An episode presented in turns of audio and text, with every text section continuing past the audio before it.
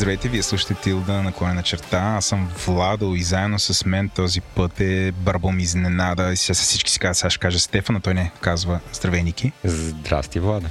Как си? Супер, а ти? И аз съм чудесно, обаче в момента хората знаеш какво си казват? Какво се случва?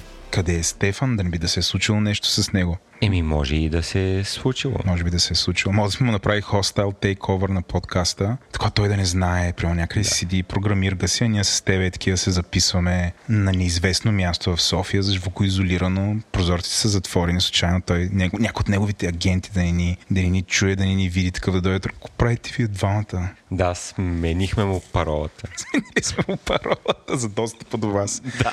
Няма да питам също, Стефан има достъп до вас. Сега, ама етапа на страна, нали, те вече са видели всъщност.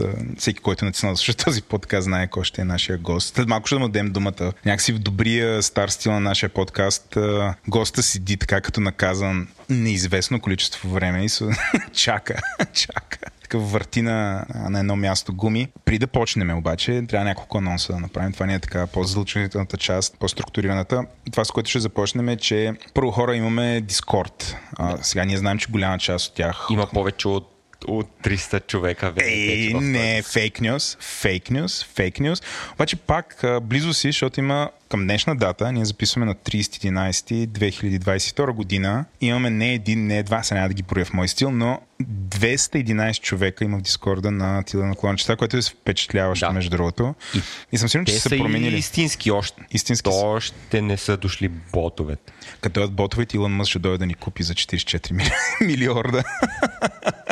а, но да, а, а, Дискорда на Тила на клончета се случва супер добре, развива се, има невероятно качествено съдържание. Гостите влизат вътре задължително, така че ако сте слушали предишните ни епизоди, те всички са поканени, имат, може да имате доста от тия хора и си продължите някакси тия разговори, да им зададете въпроси по темите, по които те са говорили, а, което бих казал е супер супер рядко да имате такъв, такава възможност. Това е за Discord, така че Discord е безплатен, за разлика от Discord на Говори Интернет, който изисква да си патрон. Тук просто, али, вижте в бележките на шоуто, има линк, попадате в Discord. Другото нещо, което искаме да кажем е, че а, ще излезем в вакансия което нали, някакси е нормално, влизаме в сезона на вакансиите. Стефан такова ме държи мене в една такова неяснота. Може би ще има, може и да няма коледен епизод. Ники, ако тебе зависи, ще има ли коледен епизод или няма да има коледен епизод? Еми ще пуснем един, един дълбок рандъм и ще видим. Ако успее дядо Коледа да пробие през Софийския смок, може. Mm-hmm. Ако от мен зависи, ще има. Много ми се ще да направим някакъв омнибус или например, някакъв легранде такъв, който да се събереме с всичките гости в, а, и да се надприказваме. Ще бъде да, ще бъде епик. Но ще видим. Стефан мисли, стратега мисли, когато реши, ще кампланим с неговите решения. Другото нещо, което искаме да кажем. Тилда наклона черта има доста продукти, по-скоро има една тениска за момента, но доста продукти се пекат да станат част от електронния магазин на Говори Интернет. Така че ако искате, примерно, да, за момента да ходите с една супер яка тениска, която не свети в тъмното, но в зелена. Тя сте черна с зелен надпис нашето лого. Можете да на uh, shop.govori-internet.com и оттам може да си вземете тази тениска. Еленко ги праща лично, ако това има някакво значение. А, мен ми достава някакво удоволствие, че Еленко лично се занимава с тия неща за момента. Колкото повече поръчки има, толкова повече той човек се гърши Искаш да кажеш, че ти е важно, че, че все пак върши нещо. тук сега. не, тази шега ще си оставим. А, Еленко върши супер много неща, но мисля, че това, а, че той лично пакетира тениските, слага ги в котия, отива някъде до спиди и ги праща, има достатъчно голяма добавена стойност. Също така, когато слушате този епизод, а ние предполагаме, че ви го слушате веднага като е излязал. Вече ще са минали не един, не два пак. 8 дена от както е стартирало Advent of Code, за което разказахме в миналия брой. В нашия Дискорд има а, специален канал, в който тия неща ще бъдат обсъждани. А, има Ники? си лидерборд. Има лидерборд? Да, в който още не знам кой е на първо място. Стефан е хардкодна да е на първо място. Ти си хардкодна да си на последно. Това е ясно. А, ще има лидерборд, т.е. ще има въргал между участниците в Дискорда. Да, mm. ако искат. Ако не, ще има, да, пак. Ще гледат сиро отстрани. М. Така че да, напомняме Advent of Code, елате, ще бъде супер голям фън. И финално от анонсите, преди да се изнервите и нали, превъртите напред, Имаме форма за обратна връзка. А, в нея има доста интересни неща, но наистина идете, напишете ни обратна връзка, тя отново е в бележките на шоуто. Много ни е ценна. А, Стефан е чете почти като Библията. Аз също хвърлям едно око. А когато ми каже, Владо, виж последния коментар. И ние го отваряме там, четем го. Цъкаме с език. Но да, а, пратете ни обратна връзка, супер е ценно това за нас. Да минаваме към темата. Айде. Айде. Днешния гост е Стефан Кънев. Мисля, че, че няма нужда от представяне И все и пак. затова и ще го пропуснем. Може да си поговорим с тебе за Руби и Стефан. Не бе, представянето ще пропуснем. Стефан няма да го Съгласен съм. пропуснем. Днешната тема е езика Руби. Език Здрасти. Руби Маняк. Здрасти. Здравейни, Киран сте вие. Благодаря, че сте ме поканили на този подкаст. Моля, моля пак заповяда и другия път има шанс пак, пак да те поканим. Е, ако не ме поканите, нали, пак ще намеря начин да присъствам. Откъде, откъде желаете да започнем а, това душевно пътешествие в а, Аз съм подготвил нещо такива за начинаещи въпроси. Мога да почна с тях колко да го загреем, освен ако Ники не иска да директно да се хвърли с хардкор въпросите. Първо за разнообразие, хайде да започнем с основната тема. Ами всъщност имам въпрос. Когато си говоря с повечето хора защо точно използват езика Руби, чувам една от три причини. Едната е, че им носи някаква супер дълбока емоционална радост. Втората причина е, че са им дали някакъв и ти са им наложили някакъв голям релс проект. И трета причина е, че защото Стефан го ползва. Да, да, трета причина е някаква малка, но първите две звучат разумни. Особено едно. Да, това, това по какъв начин се вписва с твоите причини да ползваш Руби. До голяма степен имам и двете причини да ползвам Руби. Доколко съвпада с моите причини? Ами, аз сигурно започна с, нали, тук Руби много ми хареса като език и със сигурност продължи с изтресоха ми големи релс проекти, които трябва да поддържам. И, нали, човек и добре живее с търкана между двете неща, ако е Руби програмист. Не започна ли от Rails всъщност? Не се ли заинтересува от Руби заради Rails? Ами това всъщност да е добра история. Значи преди много, много, много време, когато бях Java програмист и флиртувах с Python, там хората от FlashBG форумите, който си ги спомня, там имах един познат, който ми обясняваше, че първо ми обясняваше как да пише CSS, което беше полезно, защото при тогава не, не знаех, още ползвах фон тага. И после като си говорих, тук е Java як, е Java як, той къде е, ще пише на Ruby някой ден, Ruby е якото нещо, Rails е якото нещо. И аз бях, а, какво път това? И намерих от един друг приятел, покрай друго хоби, две книги, една за Руби, една за Реус от тия старите. Отидох и ги прочетох. И си казах, абе, това Руби изглежда много тъпо, ама то Реус изглежда много як. И после една година не го барах. И след година имаше се прави някакъв проект, който правих тогава на PHP с Cake PHP. Тогава беше период на Cake PHP, в който инантирах с 3 и Space, между другото. Не знам дали го помниш. Не, обаче помня, че Cake PHP копираше яко Rails. Пираше яко Rails. И след като се мъчих една седмица с Cake PHP, бях факи, това е гадно. На то shared хостинг, на който ще деплойваме има Rails и аз пробвам. И така си припомних нещата. Отидох много бързо, успях да дигна нещо и да ми хареса на края на деня. И така тръгнах. Така че да, в известен смисъл тръгнах през Rails. Преди малко каза, че в началото Руби ти се е сторил тъп. Защо? Еми тогава с тебе правихме курсовете по Python и бях много голям Python фен. И бях, е, тук е Руби, що няма така семантична идентация като Python, що някои неща не са толкова приятни като Python, що това не е като в Python и така нататък. Ама това с годините се промени. И, така, до голяма степен нещата, които ме дразних в Руби и ми харесаха в Python, се обърнаха наобратно. Кои са те? И примерно семантичната идентация беше нещо, което много дълго време ме кефеше. И вече, вече мога да живея с него, ама ако аз избирах, ще предпочита да няма си семантична идентация, да има ли затваряща скоба или end, както има в Ruby. Това може би е защото мислиш много повече за accessibility, нали? Еми не съм много сигурен, що го мисля, ама просто по-ми хареса така. Ама това са някакви такива много естетически причини. Естетически са, да. Бял кахъри е древен, древен проблем. Не, то по-скоро въпросът ми е друг. И това някакси е доста често срещана тема, е, че хората харесват труби по някакви такива леко естетически причини, че много често не е обективен фичър на езика, а това как ги кара да се чувстват повече.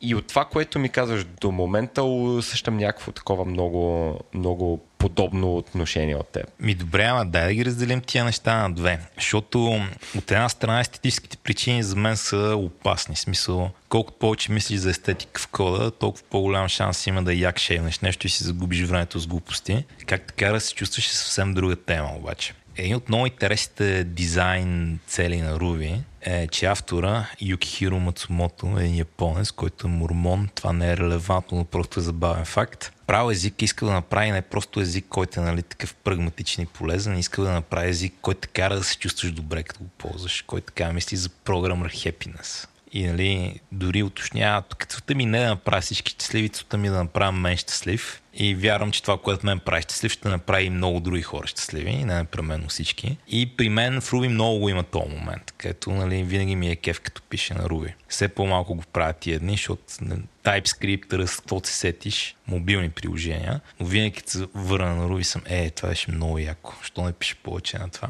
Та, има го момента на доставя удоволствие. Има го момента на такъв готин език, където така, така да си спомнеш любовта към програмирането, а естетическия момент за мен не е толкова ценен, макар че понякога нещата могат да станат и много мазни и приятни. Ако не е естетическия момент, какво точно те кара да се чувстваш добре, когато го ползваш? API дизайна ли е или може би типовата структура или какво? Която я няма. В общи линии всичко, което искаш да напишеш, или поне всичко, което аз искам да напиша, или поне 90% от нещата, които аз искам да напиша, стават кратичко, ясничко, простичко и както си ги представям без много мъка, на фона на всичко друго, което съм пробвал. Мац, това е прякора на автора. Мислиш ли, че Мац е взел някакви такива много специфични, супер добри решения или просто другите езици са помазали нещо? Защото не би трябвало да е чак толкова трудно всеки език да има тези свойства. Тук влизаш в а, една много такава дълбока, защото първо всичко е на много нива, нали? мога да ти идентифицирам няколко, мест, няколко различни неща и те, те ще бъдат различни. И второ, винаги има трейдофи, които много други езици биха направили по друг начин.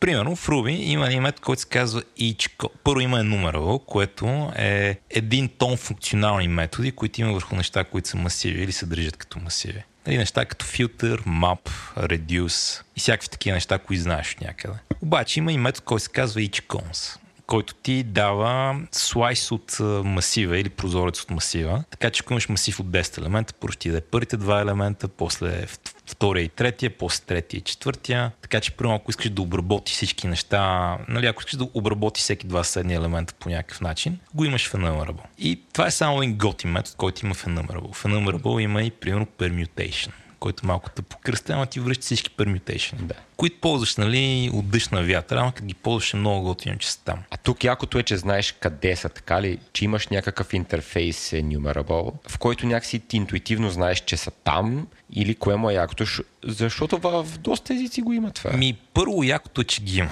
защото в доста езици чак го няма. Примерно, ако тежи другата крайност, която се казва Go, там нищо няма, включително и функция за обръщане на масива, пише цикъл. Мога да дръпнеш библиотека от някъде, ама трябва да дръпнеш библиотека. В JavaScript има мап, има филтър, това е. Има още едно от две неща. Мога да дръпнеш Lodash, но дори Lodash ги няма всички тия неща и допълнително искаш да дръпнеш Lodash. Да. Обикновено не искаш да. в днешно време. Някои тия неща, Ръз доста повече се постарал в това отношение, но Ръз mm-hmm. няма да избухне си един тон малки методи, които са удобни в редки случаи, докато Руби ще го направи. Колко от хората знаят повечето от тези методи? Защото нали, хубаво е ти ги знаеш, ама все пак четеш и чужд код. Колко често ги виждаш пренаписани? Ами, тук влизаш в а, друг много интересен трейдов. Сега много други програмисти са такива неволни релс програмисти и не непременно ги знаят. Ама първо не ми пука толкова дали ги знаете. Пука ми, че аз ги имам там, нали? Да, да, супер. И не ме интересува дали някой го знае, винаги ще го ползвам, защото го има в номера. Да. Ако не знаеш какво прави, ти ще гледаш документацията. Но примерно това е много голям такъв трейд в, в, в Ruby, който мен много ме кефи. Има много такива елементи, които са, бе знаеш какво ти си възрастен, знам какво правиш, ще ти дам много възможности. И избери си възможността, която искаш. Искам още примери за това. Освен нали големия API Surface, което е очевидно на такова нещо. Има ли нещо друго, което така ти хрумва, което нали, може да е пречка понякога? Но... Ами, добре, нещо друго, което ми хрумва и е пречка понякога. Примерно, има много парлизми, които на мен много ми харесват. Извиняй, какво има? Парлизми, неща взети от първо. А, не паралелицено. Да. Окей. Okay. Да. Първо има if и unless. Нали, unless е напълно ненужен. Освен когато е много нужен. Дори никога не е много нужен. Е, е. ти се. Но понякога прави нещата Аз го обичам понякога. И аз го обичам. Има такова модифайер оператори. Нали, мога да кажеш if е какво си print баба, мога да кажеш print баба if като в първо. Има два сета от а, логически оператори амперсант, амперсант и end, което е малко по-спорно, защото... С различен приоритет ли са? Имат в... различен приоритет. Да, okay. На работа имаме правило да се ползват винаги едни и същи, защото това това трудно се разбира. Аз нали, знам как работят нещата. Кеф има да има и двете, не знам. Добре, този фичър не е много важен. Да, да, да. И Unless, нали, които са модификаторни. Друг, което... Това се учи и помни лесно, така че. Да, друго, което има е нали, всичките богинки с регулярните изрази от първо. О, да. Конкретно, първо има синтакси за регуларен израз, така че като имаш регуларен израз, той не е стринг, който компилираш до регуларен израз, а е слеш регуларен израз и каквото искаш. И второ, има всички магически променливи на първо, които са много удобни. Примерно долар 1 и долар 2. Да кажем, ако имам един масив от стрингове, не, ако имам един стринг цяло, искам да направя substitution, на това му давам един регуларен израз и една ламда. Та ламда връща с какво да реплейс на матча, като има групи, те са отстъпника долар 1 и долар 2, което също е много благо.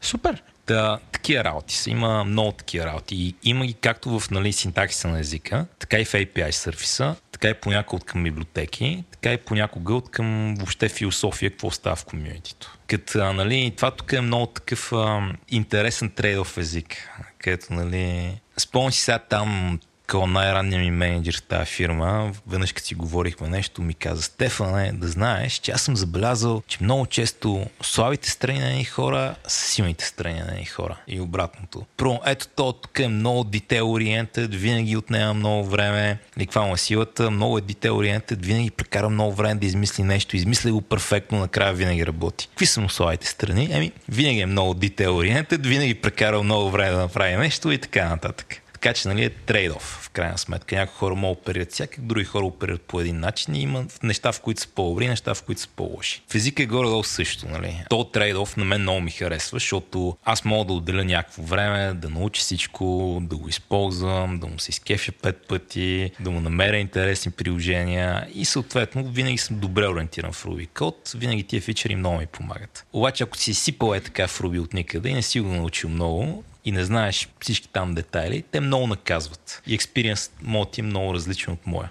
Хм. Интересно е, че всъщност от моите спомени и опит имаше един период, в който доста по-арци хора ползваха Руби. Ти като казваш арци, може би имаш предвид, аз това искам да, и да попитам до каква степен ви привлича в Руби неговия брандинг и имидж, защото той може би един от най-така юзер-френдли. И още комьюнитито, което има събития като Rails Girls, които нали, наистина това е език и технология, която дали началото е написано, че тя таргетира, включая, тя приветства хора, които не са хардкор програмисти да работят с нея. Да, точно. И че аз дори помня, помня времето още преди Rails Girls имаше някакво такова течение, в които не са някакви и доста хора, които преди това не се бяха занимавали с програмиране и такива леко по-квърки, леко по-странни хора, които може би на, на някакво ниво не са се чувствали прияти в, в други общества програмистки и бяха тръгнали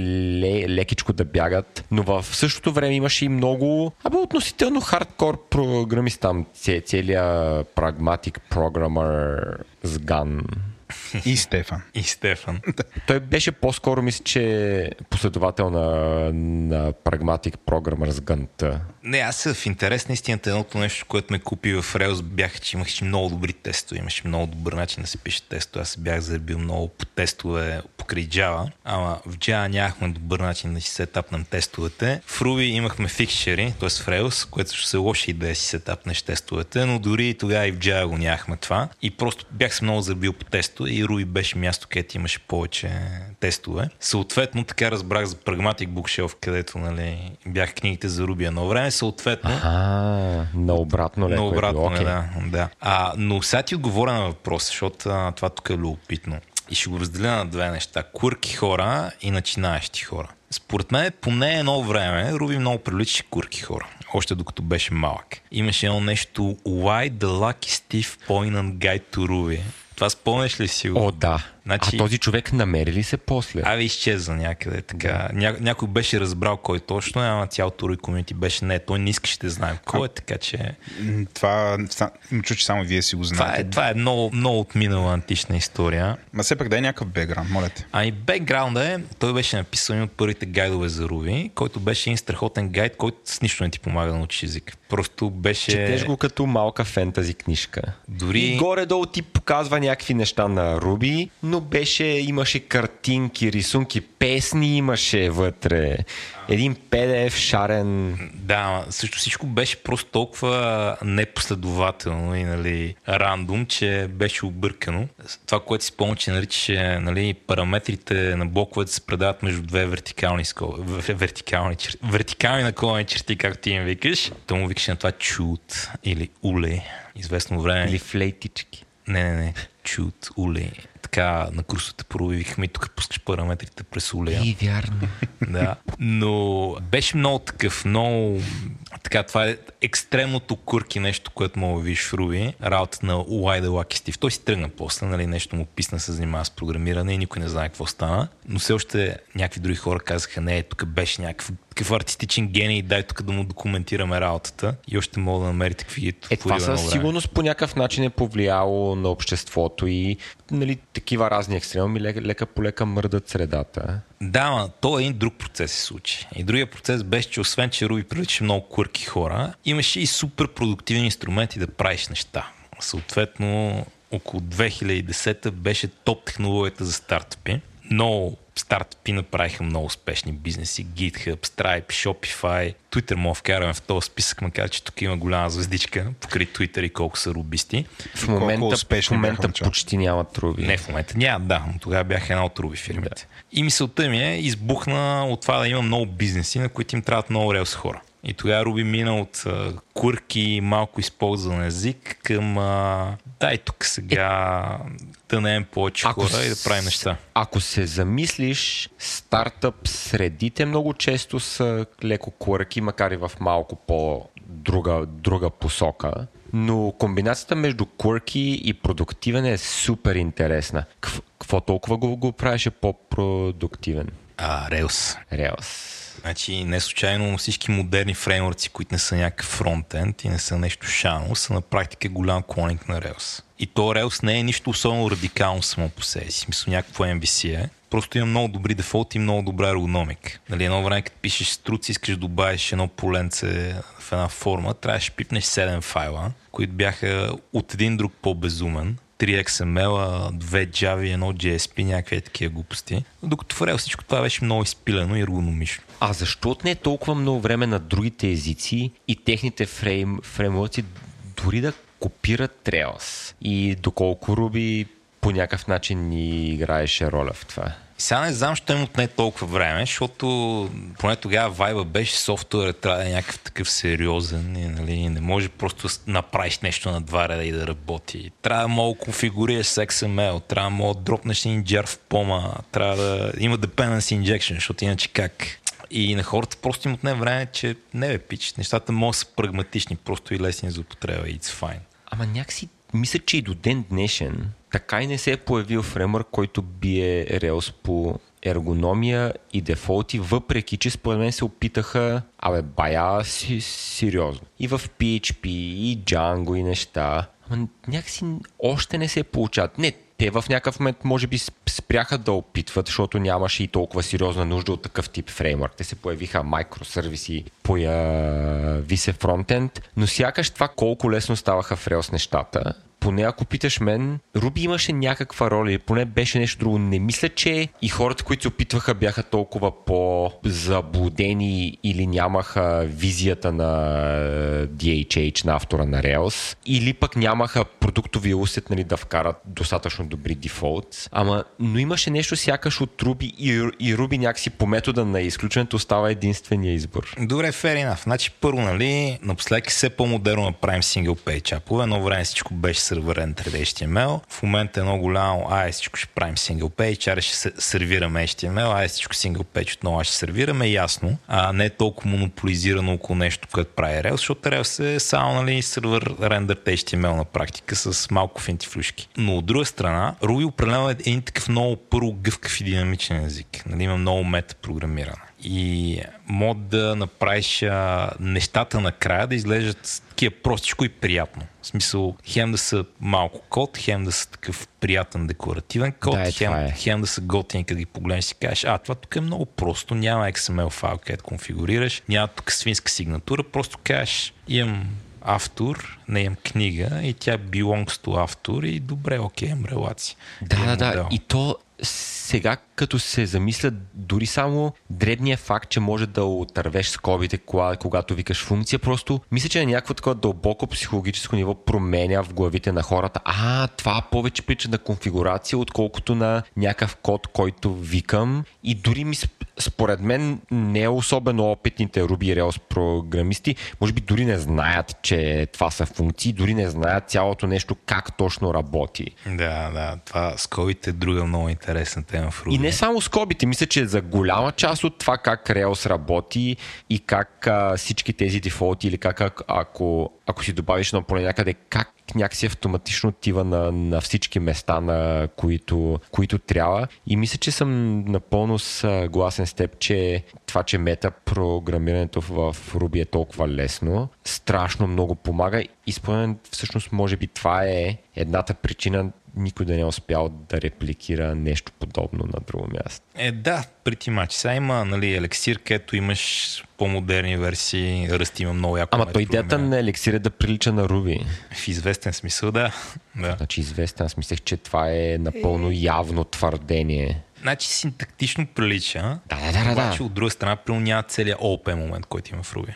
Така че нали, автора на елексира е бивш Ruby програмист. Там е Да. от известните Ruby. Ема той, на, той изобщо не е Erlang виртуалната машина, можеш ли да подкараш това ОП? Е, мога подкараш OP, ако искаш, ама нали, искаш ли и второ, ако искаш, как ще интеропваш. Да. Но това, което кажеш за метапрограмирането, то според мен е да, това е една от причините просто Rails да се усеща мазен и Ruby да се усеща много приятно. Като, а, нали, пак искам да кажа, че то Ruby има това quality да... Тия предимства могат са и недостатъци. Да. Нали. Примерно, Може, може да го добавим и това в списъка. да. Примерно, едно време ползвах 8 под Linux и 8 се конфигурираше с Lua. И аз никога не станах да науча Lua и всеки път, като исках да конфигурирам нещо по 8, беше еба си мъкът. Тук има някакви скоби, какво правят тия скоби, тази функция хеш ли приема, не приема ли хеш, тук е масив ли е това, не е ли е масив, т.е. хеш ли е, не знам. И всеки път, като е така се опитах да ползвам като човек, който не е сега да научи Lua, просто не ставаше. Много по-лесно е да ползваш JavaScript като човек, който не е научил JavaScript, колкото Lua. Веднъж като седнах и научих Lua, всъщност супер елементарен език, просто трябва да знаеш, че е много квърки. Примерно, елементите в Lua на масива започват от а не от нула. Нямаш различна структура от масиви и хешове. Това е едно и също като в PHP. Ако имаш функция, на която подаваш блок, това не е такова в Lua. Това е всъщност функция, на която подаваш един параметр, който е таблица, който е в Lua масив плюс хеш и просто изтървавани скоби. И като разбереш всички тия неща, а Lua всъщност си много прост език. Ама като не ги знаеш тия неща, си вътва става. И това е голям проблем, който нали, имаш като някой, който сега се занимава с Ruby. Езика много иска да го научиш, нали, защото всички тия методи в Enumerable някой трябва да ги знае. Те са много приятни и удобни, ако ги знаеш. Rails също много иска да го научиш. Rails има безумно много конвениенс. Просто един тон неща има. Примерно, имаш модел, юзър, който има колонка, която се казва Active базата. Ама когато колонката ти е булева, Rails ти добави метод Active въпросителна, защото в Ruby методите могат да завършат на въпросителна, ако са предикати. И ако го знаеш това сега, да, тук пише user.active въпросителна, а не user is active, нали, което е гадно. Ама ако не знаеш, че Rails прави това, си вътъв, защото тук има въпросителна. Нали? И има един тон такива неща, които ако си фанал и си научи фреймворка, не само ги знаеш, ми очакваш да са там. Ако не си фанал да ги научи си, какво подявате става тук. И това е много такова, много голяма мъка мога да бъде, ако някой ти изсипе от някъде един релс проект и ти каже ASL price. Ти може и да не разбереш половината неща. Не, то силно няма да разбереш половината неща, защото има много голям learning curve, нали? Трябва да седнеш и си поиграеш с него и да го научиш и да видиш всички конвинии. А и не може и да гугълваш лесно неща. А, е, това е поинта за синтаксис че нали, когато комплексито не е в апито, а в синтаксиса, успех да го гугълнеш. Примерно, в първо помниш, мога да напишеш if, допуснеш един цикъл и вътре да напишеш if a по-голямо от 0, точка, точка, а по-малко от 10. Да. Помниш ли го това? Да. И сега, тук сякаш има някакъв range FIFA, ама какво значи като има range FIFA? Нали? И за какво ще го гугълнеш? If точка, точка. Еми, търсиш синтаксиса на, на if на първо и се надяваш 19-та статия всъщност да е целият синтаксис, Да. а, а не Да, първите един-два най- най-прости вариант. Да, я ти кажа, че това всъщност в първо викат флип-флоп оператор. И нали, като гугълнеш за флип-флоп оператор, като джапанги, ще разбереш какво е. Ама ако не знаеш, че се казва флип-флоп, откъде ще знаеш? Да. Абе, добре, слушам ви, говорите си тук за фреймворци, въобще не споменавате това Синатра. То какво умряло ли е или не е въобще значимо, защото аз, така колкото разбирам, той е доста по-простичко, по-леко от uh, Rails, което го прави много подходящо, както и за начинаещи, как и за пускане някакви по-прости, решаване на по-прости задачи, I guess. Ами то Sinatra е малко като експрес в uh, Node. Смисъл не е фреймворк. Просто нещо там, което ти дава URL, върни ми HTML. Нали? Ако искаш да направиш нещо малко и си играеш, да, по-лесно е, по-приятно, е, ако си начинаеш, ама Ти можеш и голямо нещо да направиш, но според мен в днешно време, ако човек прави нещо такова малко по-дебно, просто няма да ползва Ruby за това. Има много по-добри езици и инструменти, в които това нещо ще бъде Например? хиляди пъти по-бързо. Ми ще го направи на Node, на Go, на... На Go. Зависи, зависи какво правиш. Ако ти трябва много малък бърз сервис, да, ако искаш да пуснеш някакво супер малко сайтче, което ще има 10 потребителя, аз би го направил на Ruby. Еми, може, ама тогава сега так. Ако, значи, ако ползваш Ruby, ако знаеш Rails, спокойно можеш и на Rails да го пуснеш, ако ще е толкова дребно. Да, Нали, и не искаш да е бързо. Ако знаеш Ruby и не знаеш Rails, ти си в...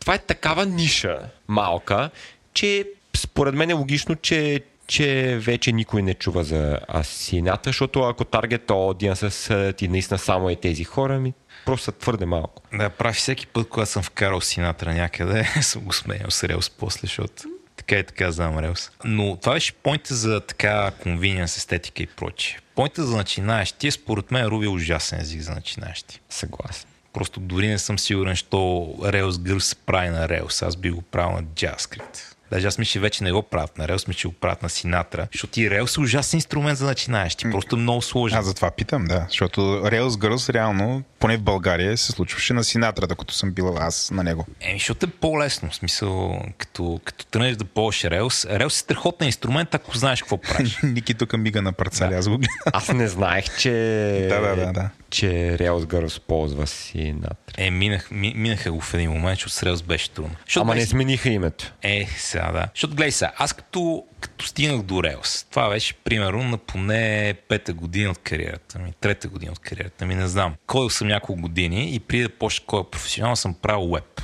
така на PHP вкъщи. Ползвал съм някакви Java фреймворци. Ползвал съм PHP. Ползвал съм Cake PHP. Ползвал съм питонски фреймворци. Ползвал съм Catalyst даже. Бях първо програмист, преди да стана а, Ruby програмист. И съм минал през фреймворци. И знам какво е това мълдъца. Знам какво е това да имаш база и да правиш заявки към базата. Знам какво е това да рендираш темплейти и така нататък. Тия базовите неща. И в момента, в който отидох в Rails, всичко ми беше ясно. Е, това е контролер, е, това е view е, това е базата, е, това е Active Record, е, така стават нещата. Нали? Нямах нужда да уча веб, докато уча Rails, например. И просто всичко беше където очакваш. То беше много очевидно, много всеки път съм, абе, това тук ми изглежда малко дървено, някой ще вкара ли някъде метод за това? И, а, да, то има метод за това. Обаче в тази ситуация дойдох с, нали, вече не е малко опит. И затова всичко работеше много добре. То дори автора на Rails, някой който дълго време е бил такова програмист и на Java и на PHP и в един момент е бил си направил фреймворк на Ruby и си направил фреймворк на Ruby. Но като си начинаеш, който те първо ще се учи на програмиране, всичко това е добре, какво също се HTML, какво също се база от данни, какво също се HTTP. Нали? Просто не е добър инструмент за начинаещи. Честно казано, в рамките на нещо като Rails Girls, според мен Rails всъщност ми струва логичен, защото ако имаш да а, научиш нещо, имаш два основни подхода. Единият е bottom-up, в който научаваш, научаваш езика, научаваш, как, нали, научаваш си езика за програмиране, научаваш какво е HTML, научаваш HTTP, научаваш JavaScript, научаваш CSS и като знаеш тия неща, казваш аз сега ще направя с нещата, които знам, сайт.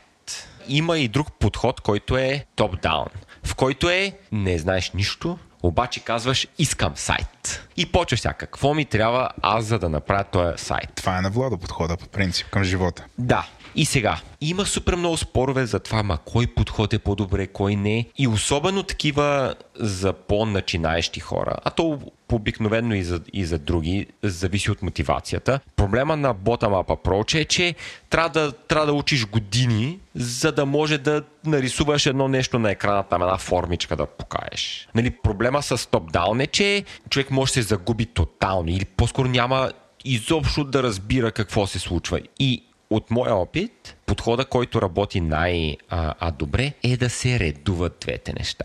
Например, показваш на хората Rails им правиш за 5 минути или 10 минути заедно, дори да не разбират всичко, казваш, е това нещо ще ни покаже кой кой URL отваряме, гледай го това като псевдокод и след 10 минути имаш нещо, да бе, нещо се показва там на екрана. Пише една команда, вкарваш там някакъв текст, рендираш нещо и наистина до 5 до 10 минути нещо излиза. Човека не разбира, ама хич как точно сме стигнали. Там това е някаква магия. И след това казваш, добре, видяхме, че нещо се случва. А, обратната връзка не е чак толкова бавна. Чу, човека се е закачил и почваш, е сега, е това нещо парче HTML. Е сега, нека ти покажа малко повече за HTML. Човек има някаква контекст, то HTML поне къде се показва аджеба. И след това се връщаш пак на топ-даун, където си следващото нещо. Пак човека все още е магия и лека по лека ги, ги редуваш и хем има мотивацията и нуждата от това да разбере човек нещо как работи, за да си добави бутонче. Казваш, ей сега сложихме текст, аре да сложим и бутон. И той, е, ми не знам сега какво да правим. Кажеш, а, е за това ще научиш HTML. Или там каквото друго. И затова ми струва, че за събитие, което е ден, един ден, мисля, или там една вечер, не помня какво беше, може би има логика нещо като Rail, но е по-скоро частен случай. Да, аз купувам, че топ-даун, т.е. средуването е добра, добра стратегия, обаче не смятам, че Rails е добър инструмент инструмент за топ-даун. Даже има всичките характеристики на това да е лош инструмент за топ-даун учене, защото с него има твърде много магия. Като редуеш bottom-up и топ-даун, искаш като отиеш на долното ниво и след това като се върнеш на горното, да си я добре тук разбрах нещо. Обаче в Rails има слоеве и слоеве и слоеве неща, които за мен те са много очевидни. Ама за някой начинаеш не са. Да. Мой... На мен, честно казвам, ми отне време да станат очевидни. Е. Трябваше да понауча доста, доста руби, за да, за да разбера някакво от метапрограмирането. Така, абе, как работи това нещо? Не можех само да го гледам и да, и да усетя това как работи. Трябваше да погледна сега тук какво точно прави. Ай, тук идваш с опит от питона и първо, нали? Примерно, любим момент, където хората се объркват, що скобите са задължителни, кога скобите не са задължителни, що тази функция тук мога да им махна фигурните, кръглите скоби, ама като ти сложиш фигурни скоби не работи. Да, ама що като ти махна фигурни скоби работи, ама що в тази друга ситуация трябва задължително има фигурни скоби. И всички тези моменти се объркваш. Ако те първо се опитваш да учиш за а, как да правиш веб, Нали, много е лесно да помислиш това, което има в формата и това, което има в базата едно и също, ама не. В формата имаш масив от стрингове, в базата имаш структура. Релс прави малко магия по средата и конвертира. Малко. Много. Не, не, малко магия прави. Много предвидимо и много разбираемо, ако го знаеш как работи. Но всичко това за мен е да. много неподходящо за начинаещи. Съгласен. Аз искам да използвам момента да, няколко думи да кажа за самото. Самата инициатива Rails Girls. А, това е инициатива, която се случва вече доста години в България. И аз предполагам Стефан и Ники силно препоръчваме. Ако вие, нашите слушатели, познавате някоя дама, която иска да навлезе в програмирането или се запознае с Ruby, Sinatra и Rails, наистина в рамките на около ден и половина, това е може би най-добрия начин а, това да се случи. Събитието е безплатно, случва се в България, просто трябва да следите във а, и мисля, че има и страница, а, датите на които то се случва, да кандидатствате, много вероятно да бъдете одобрени. И другата екстра на това събитие е, че много вероятно се запознати с някой от нас. А, доста често аз добровол съм като фотограф а, и Ники и Стефан а, са били ментори. Успяхме да кажем супер много неща за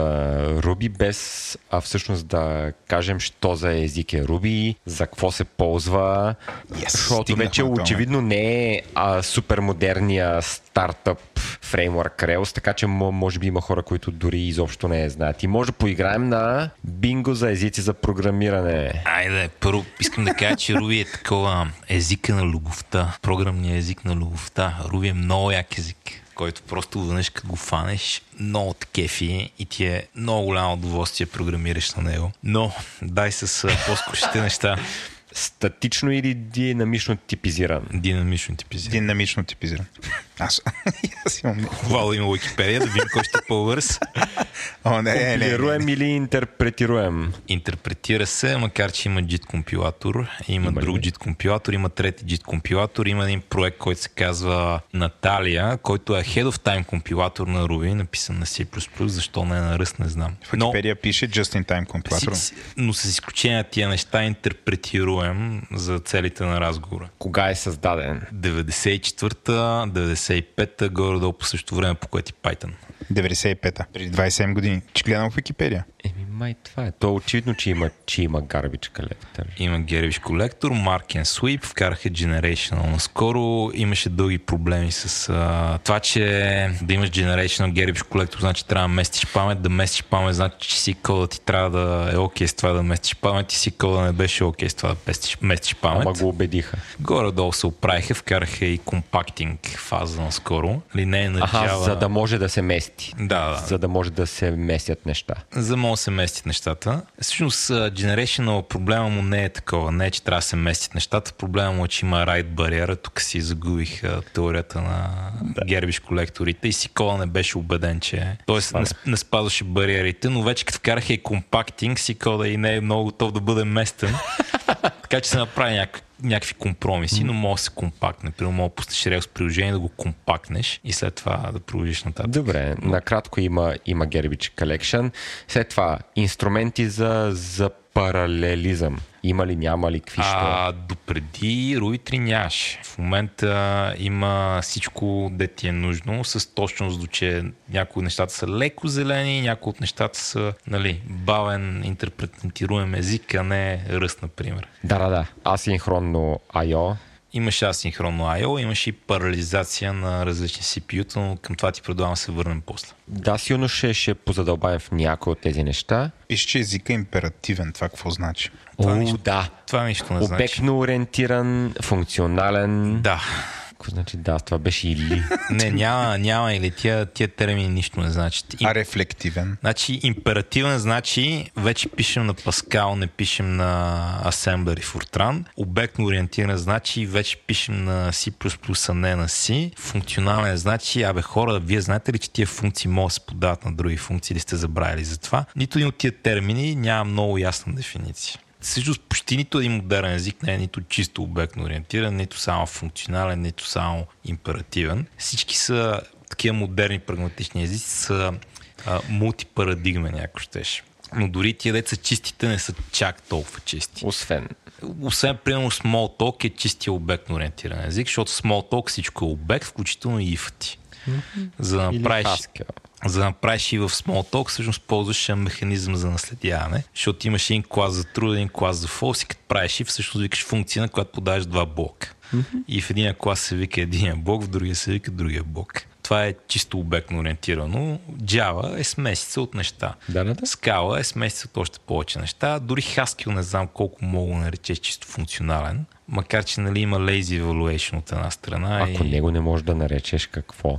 Еми, функционален няма много ясна дефиниция. Пойнта ми е, има обекти, има там повечето елементи на функционално програмиране, които търсиш, в смисъла на higher order функции и нали, императивен е в смисъла на като напишеш print I, после напишеш print B, не трябва да вкараш монада от някъде, както трябва да правиш в Haskell. Да, окей. Okay. Нали, втория Още нещо за бингото искаш ли да добавиш? Май няма. Ми, горе-долу не. Според мен е малко по-интересно си поговорим за историята на Руби, откъде идва, на какво прилича. Защото е така на кръстопът между различни светове. А кой е другия свят, освен първо?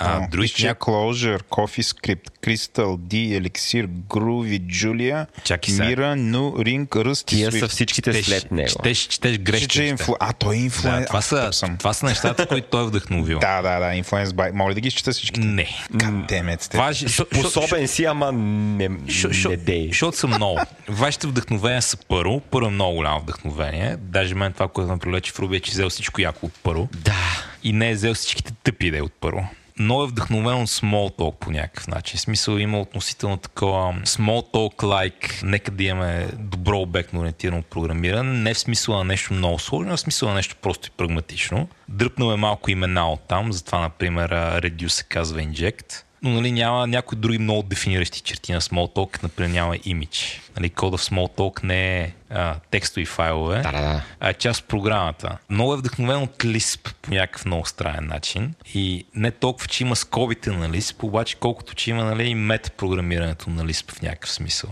Ема пак нямаш макроси. Ми нямаш макроси, обаче имаш а, функции, които могат да променят а, средата динамично и могат да се усещат почти като синтаксис на език. Не мога да, не мога да пишеш if, който изглежда като вградения if, но мога да пишеш belongs което изглежда като нали, почти синтакси за дефиниране на Active Record обект. Mm-hmm. То, в смисъл, такива нюансирани си тия вдъхновения, нали? По-скоро е фил, отколкото е точно този фичър, защото тия фичери, нали, не са... Аха. Искаш да кажеш, че мета про че идеята е по-скоро, че искал да има силно метапрограмиране, а не толкова то да прилича на липс. Да, не, не толкова да има хомоиконичност, защото нали, ако имаш хомоиконичност, което е фичера на Lisp, че данните са код, mm-hmm. тогава ще загубиш богатия синтаксис. Да, да, да, защото иначе ако трябва всеки път да гледаш всяка човка. Липсва ли ти метапрограмирането в новите езици? Особено статично типизиране неща, ти, то се губи. Еми, сега липсва ми, ако трябва да съм честен. И то не ми липсва постоянно, но ми липсва като да правя нещо сложно. Първо в TypeScript правих нещо много сложно. И там, ако пишех само на JavaScript, кодът ще, ще да е много по-прост. Обаче, понеже е TypeScript и не мога да измета програмирам всичките вариации на сигнатурите на едни функции, имаш супер много boilerplate и това дори в TypeScript, който е разумен език за това. А в Rust, да кажем, ще го имаш под формата на, на макроси и там не съм го напълно достатъчно да видя докъде мога да стигна с макроси. В Rust там в Swift го нямаш и в Kotlin го нямаш. Пак имаш някакви удобности тип Ruby, като блокове и така нататък, особено в Kotlin и те за много неща помагат. Примерно Kotlin е страхотен за правене на DSL, като това на, как се каже, Gradle. Gradle ли беше? Да. а, което е нали, билто в Kotlin. Там, където искаш да викаш неща, не непременно да дефинираш иерархии и да дефинираш типове. Метапрограмирането на тези езици е добре. Даже Kotlin според мен има голямо руби вдъхновение. Обаче пък да си дефинираш нали, тук структурата на практика, ти в рекърда ти да стане без code generation. Да. Това... Ако искаш да си, искаш да кажеш, ако искаш да си опишеш просто кода ти да прилича малко повече на човешки език и да, да имаш някакви такива шорткътс, в които да... Просто нещата да изглеждат малко по-разумно и да няма нужда постоянно да даваш едни и същи аргументи, е, е, е такива неща. Да, не бих казал човешки език, защото човешки език има изречения, запетайки, вложени изречения. и Затова така. казах малко повече. Е, някакво такова кратичко ясно. Да. Това определено ми липсва в други езици. Нали, не посявам към него много често. И първо си мислех, че за мен е това най-якия фичър. В Ruby, ама всъщност не е това най-якия фичър. Най-якия фичър продължава да бъде, че всеки път, като искам да направя нещо, просто Ruby е най-прагматичният език от към а, нещо малко. Ruby просто има... Е, е така. Най-кратко и най-четимо ще стане на Ruby. Примерно Advent of Code. Там има нали, задачки с средна сложност. Няма нещо, което да е 10. Да, основно въртиш някакви масиви напред-назад, трябва. Да. И много съм го експериментирал човек. Сравнявал съм с питона на колеги, сравнявал съм с други езици на колеги. Просто на Ruby винаги е най-да е по-кратко, е най-да е по-ясно, е to the point. Да. Нали, понякога, първо няма DQ в Ruby, трябва да си дръпнеш джем. DQ е такова опашка. До... Дек. Дек, айде да, дек, правилно. Където нали, добавянето в началото и добавянето накрая е константна операция, mm-hmm. защото понякога това е важно. Е един двойно свързан списък. Да, в Python го има вградено, в Ruby, примерно трябва да дръпнеш някакъв джем. Но okay отвъд това, насякъде, просто много прагматично и кратко. Дори един приятел ми разправяше преди време, че той, той е такъв истински програмист, разбира и пише, не, не като нас, разбира и пише на C++ и е Windows GA. И вика, аз ползвам тук Ruby като shell на практика на Windows. И аз бях, ей, това е много тъпо, бе. Що повече Ruby като shell на Windows, няма ли PowerShell? Почнах да подкарам Windows напоследък и да се опитам да направя Windows като система истинска. И аз почнах да ползвам Ruby като, като shell. Това е както преди ползвахме първо за всичко в. Да, да, точно така. Нали, Руби не е чак толкова удобен да го викнеш от one-liner, колкото първо, но да. ако ще отваряш файл и ще пишеш нещо, дори да не е оптимизиран за това, нали? дори да няма на проглезотите като тест операторите, спомняш си минус Е.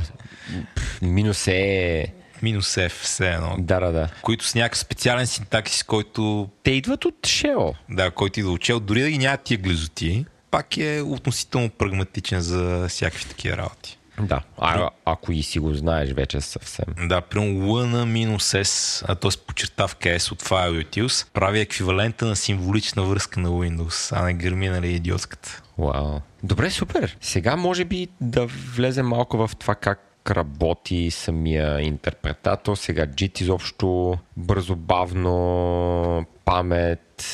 А, не, значи, първо, нали, като един такъв динамичен език, който няма типова информация и мога да оптимизира много малко, е в категорията на бавния език. Нали, като питон, като първо и така нататък. Така че, ако искате да пишете нещо на Ruby, не го пишете, защото искате да имате много бърза програма. Пишете го на Ruby, защото мога преживеете да имате по-бавна програма, но искате да напишете много по-бързо и да ви е кев докато го правите. И като я поддържате. Добре, бе, това не е ли фатално за някакви, не знам, за някакъв вебсайт? Ми зависи от вебсайта. В смисъл, зависи от вебсайт. Повечето хора какви веб сервери подат в момента? Затова и как точно работи цялата схемата? Еми има няколко, има Passenger, има Puma. Чакай малко преди до деплоймента. Не е толкова фатално, защото мога да имаш големи системи на бавни езици. Плащаш а, просто повече на Amazon или там на който плащаш. Сега ако го направиш на гоя някакво изпилено, ще плащаш по-малко, нали?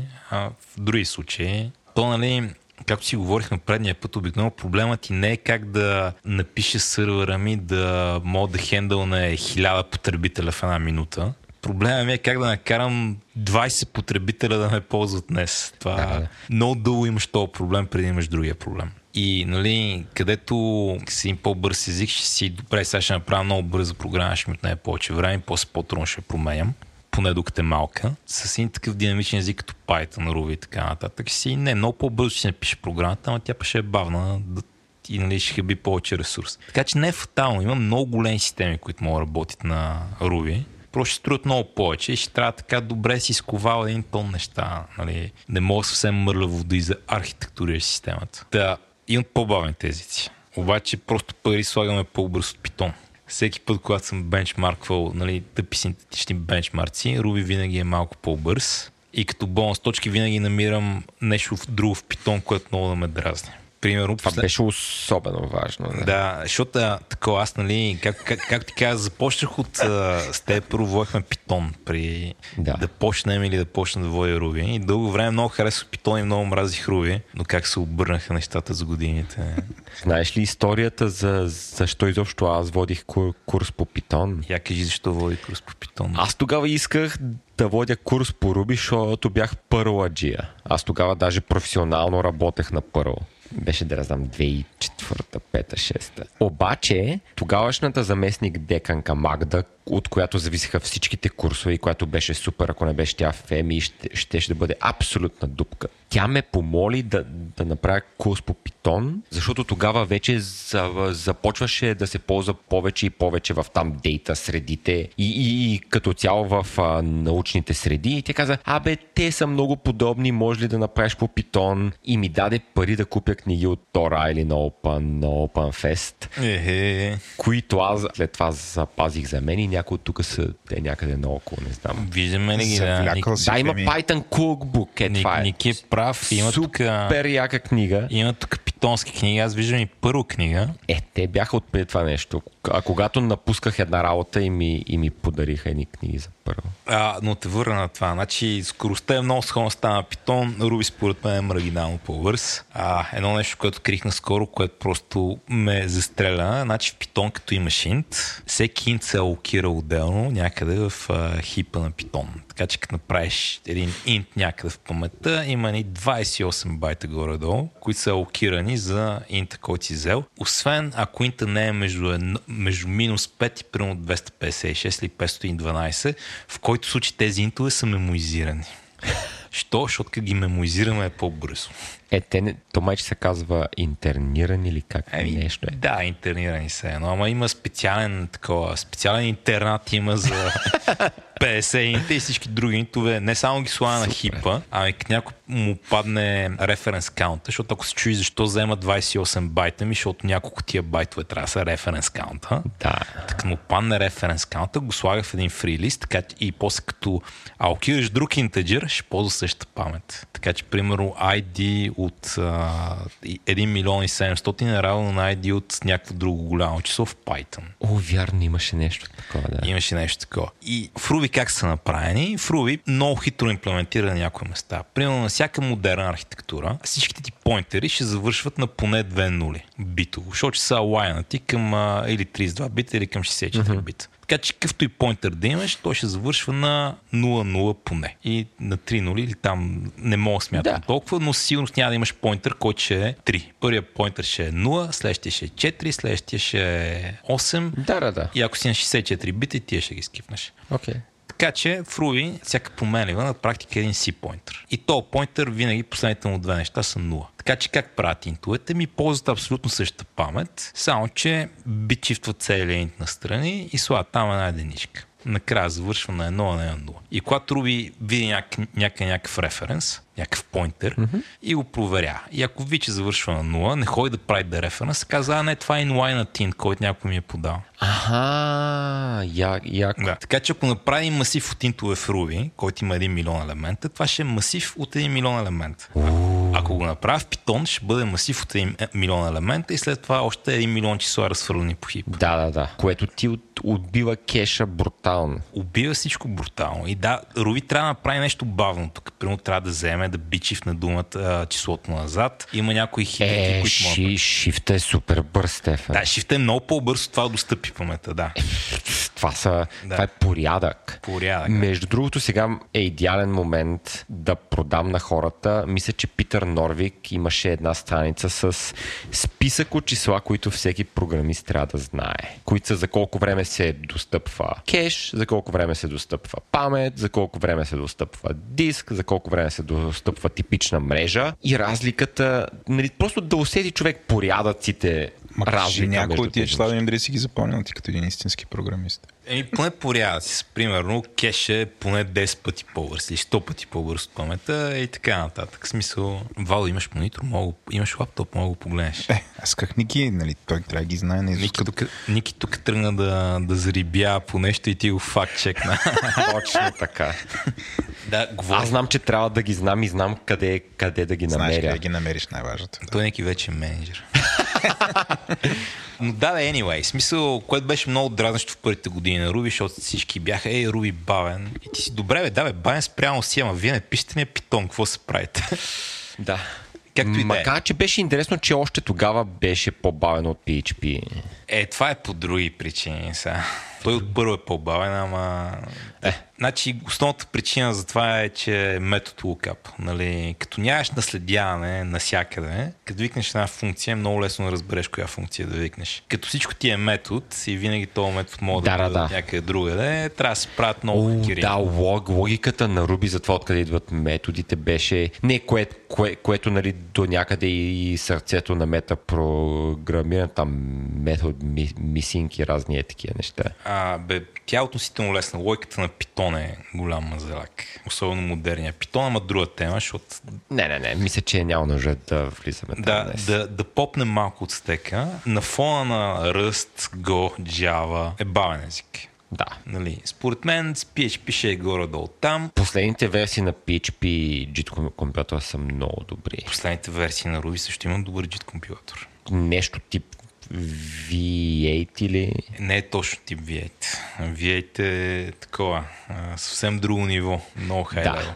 Не, но, но като гледам PHP наближава V8. Еми не знам, ако наближава V8 е впечатляващо, защото на теория Ruby и JavaScript трябва да са еднакво бързи, ама на практика V8 е много Да. бърз. Ами, всъщност и това ми е и въпроса, ако защо фирми като Stripe и Shopify и GitHub не са успели да намерят хората и да, и да направят нещо тип V8 за Ruby, защото според мен с оглед на техния трафик могат да си спестят десетки милиони долари. Ами на теория правят. Даже Shopify спонсорират YJIT в момента. Те го разработват. Май или бях Stripe, едно от двете. Се забравям коя от двете компании, които започва с какво правеше в нали, Ruby комьюнитито. Просто, да я знам, смисъл, могат да направят нещо яко. То супер интересен проект, ако си някакъв много отворен такъв писач на компилатори и рънтаймове. Според мен дори нямат много голяма нужда. Ще спестят някакви пари, но от друга страна мога подкараш неща да работят. Нали, не, не, у, това е толкова бавно, не мога да карам в продукция. Мога да, Да. караш продукция до безкрайност, просто трябва да не правиш някои глупости и да Е, не. си, си готов да струва повече. Та и те вече имат доста сериозни такива operations екипи, които с а, синус много им помагат точно, точно това, което казват, да не, да не правят глупости. Да, налага се. То проблема, като си на този скел, започва да бъде, че вече имаш много стотици хиляди редове код и тогава тулинга, тулинга започва става важен. О, Защо- да. Защото проблемът ти не е как си поддържаш проекта, който много добре разбираш, а проблемът ти е как навигираш този огромен кодбейс, който има 50 други човека поне. И там, уви, се още нямаме правилните инструменти в Ruby, затова и не знам колко време ще отнеме. Ами, то може би ти тук е добър момент да си поговорим за типове. О, това ми е една от любимите теми. Да, защото Stripe си направиха собствена система за типове върху Ruby и даже си, си говорих с някои от тях, мисля, че половината от екипа бяха PHP хора от Facebook, кои, които бяха работили върху Hack, което е, техния, е тяхното PHP с типове. Е, Сега, значи, зайдгайста на типовете в Ruby е много интересен. Първо, нали, то тук има много дълга история. Ще, ще дам направо какъв е спойлера и след това ще, ще вляза в детайлите. Мац, автора на Руби, има относително такова... Има една визия за бъдещето, която на теория е много мъдра и добра. На практика не знам дали ще стане както си го представя. Би могъл да кажа, че има много иновативна визия, което ако стане супер, ама дали ще стане... Значи първо, едно нещо, което той много държи, което ми отне много време да свана, що държи на него, е не иска да има сигнатури в Ruby кода. Не иска да дефинираш функция, да мога да кажеш тази функция взима int, тази функция взима string. Да, това е правилната реакция. А сега първо, това не е прецедент. Има други езици, които нали, сигнатурите им са в други файлове. Окамел е такъв език. Дали това е добра идея или не, друга тема. В Окамел според мен е малко пръчково, може би може да се реши с инструменти. Но неговия поинт е, типизирането в Ruby винаги трябва да е опционално и не искаме да вкарваме типова полиция в комьюнитито. Не искаме да се делим на тук сме типизирани, там не сме типизирани и не искам да губя якото на Ruby, което е, че Искаш да кажеш, че иска всичко да бъде на парче и това да е окей. Първо- Който, който, когато, където си реши и винаги да е окей. То, точно Добре. така. Иска да е първо и през всичко тайпинга тук ще бъде optional. Никога няма го направим а, напълно задължителен, защото имаме много различни неща в Ruby и искаме да поддържаме различни стилове и някои хора просто не обичат статично типизирани неща. Това е първия поинт. Втория му поинт е, дори да няма сигнатури на много от местата и някои от сигнатурите са външни, също могат да се направят тулове, които се оправят. Да. И тук е момент, където на теория е прав. Даже има език, който се казва Crystal, който е на практика Ruby с типове. Като се заиграеш с него, на супер много места може да из- изпуснеш типовете и е, какво трябва да бъде. Нали? Казват ти компилационни грешки, където има типова информация, компилира много бърз код. Ми той TypeScript се оправя доста, доста добре да познават типове. Ами TypeScript е малко по-такъв. Не, Crystal се оправя по-добре, в смисъл, че някои неща не мога да типизираш TypeScript, докато Crystal може да инфърне типове и ти каже това е файн. Mm-hmm. Примерно една функция, която много трудно ще напише TypeScript е flatten. Защото тук типа, нали, не, тук имаш безкрайно вложен масив, нали? Да, да. а, което малко трудно ще типизираш в TypeScript. В интерес на истината в TypeScript то ще успееш, защото има Turing Complete типова система. Mm-hmm. В други езици няма да успееш. Crystal ще ти позволи въобще да не казваш нали, какъв е типа на функцията в Latin. А то какво ще направиш? Ще види къде го викаш, ще види дали за всеки тип, който си подал там, ще може да се компилира или не и ще им фърне една доста сложна сигнатура, okay. в която мога да видиш как си го викнал. Е, ма, с... то, ма то това е на база на аз това как съм го викнал. Ако съм го викнал с грешното нещо. Ако си го викнал, защото ти в Latin метода ще правиш две неща. Ще викаш примерно each и ще проверяваш дали нещо е масив и ще викаш each. Mm-hmm. Така че мога да го викнеш с каквото и да е, което отговаря на тия две неща. А, ама то ти викаш флатън в флатън, което може да му помогне доста. Да, това е. да, да. В смисъл дълбоко е, трудно ще го обясним без да покажем код. Окей. Но поинта ми, Кристал се оправства. Да. Не ти дава много смислена сигнатура. Ако езикът те кара да напишеш тази сигнатура, трудно мога да напишеш, защото трябва да ти бъде такъв рекурентен. Обаче за Кристал не е проблем. Но това, това такова, това е теорията. Дали Руби ще мобилизира достатъчно такива умни хора, които в момента пишат типовете системи по други езици ще станат туловете, не знам. То всъщност това е... Аз и, аз и, и, и за това си зададох и предния въпрос за защо някакси не са мобилизирали много някакъв такъв разбиращ и сериозен екип, защото имат някакси, как да кажа, пари някои си, ама сякаш екипа е доста е леко, как да кажа, хипи. Бе, леко хипи и Руби е много контрериан. Нали? В смисъл, Ама Руби това не... случайно ли е или е идеята да бъдат навъпреки за някои неща? Еми, то не непременно има идея. Нали?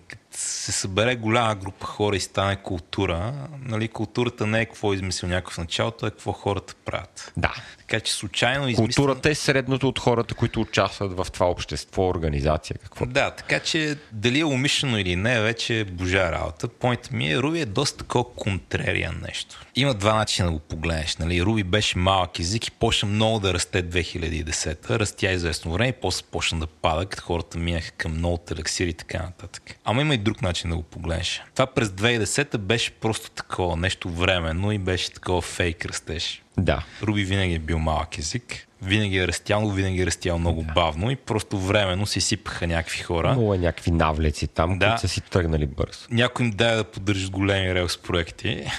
Те се фанаха за главите. И като игнорираш цялото това нещо, Руби така леко расте. Но Руби винаги е било по-нишо. Нали, много пъти в този разговор реферирам като неща, като не би го препоръчал на начинащи. Да. Не би го препоръчал напълно на абсолютно всеки. Нали, виждал съм някакви хора, които са много добри програмисти, просто много продуктивни, код, нали, C++ или нещо такова като животни. И като гледам как справят с това, съм е много добре. И като ги питаш за Руби, ще кажат, не, бе, това е несериозен език. Като пробва да решавам проблемите, които те решават, според мен ще ги реша по-бързо на Руби, някои от проблемите. Но за тях а, това просто не е език. Те не мислят по този начин. Нали? Да. Могат да се опитат и пак няма им хареса, защото търсят други неща. Да, да. Някакси е много по-далече от математическа нотация в някаква такава леко абстрактна форма. И това може би отблъсква някои хора.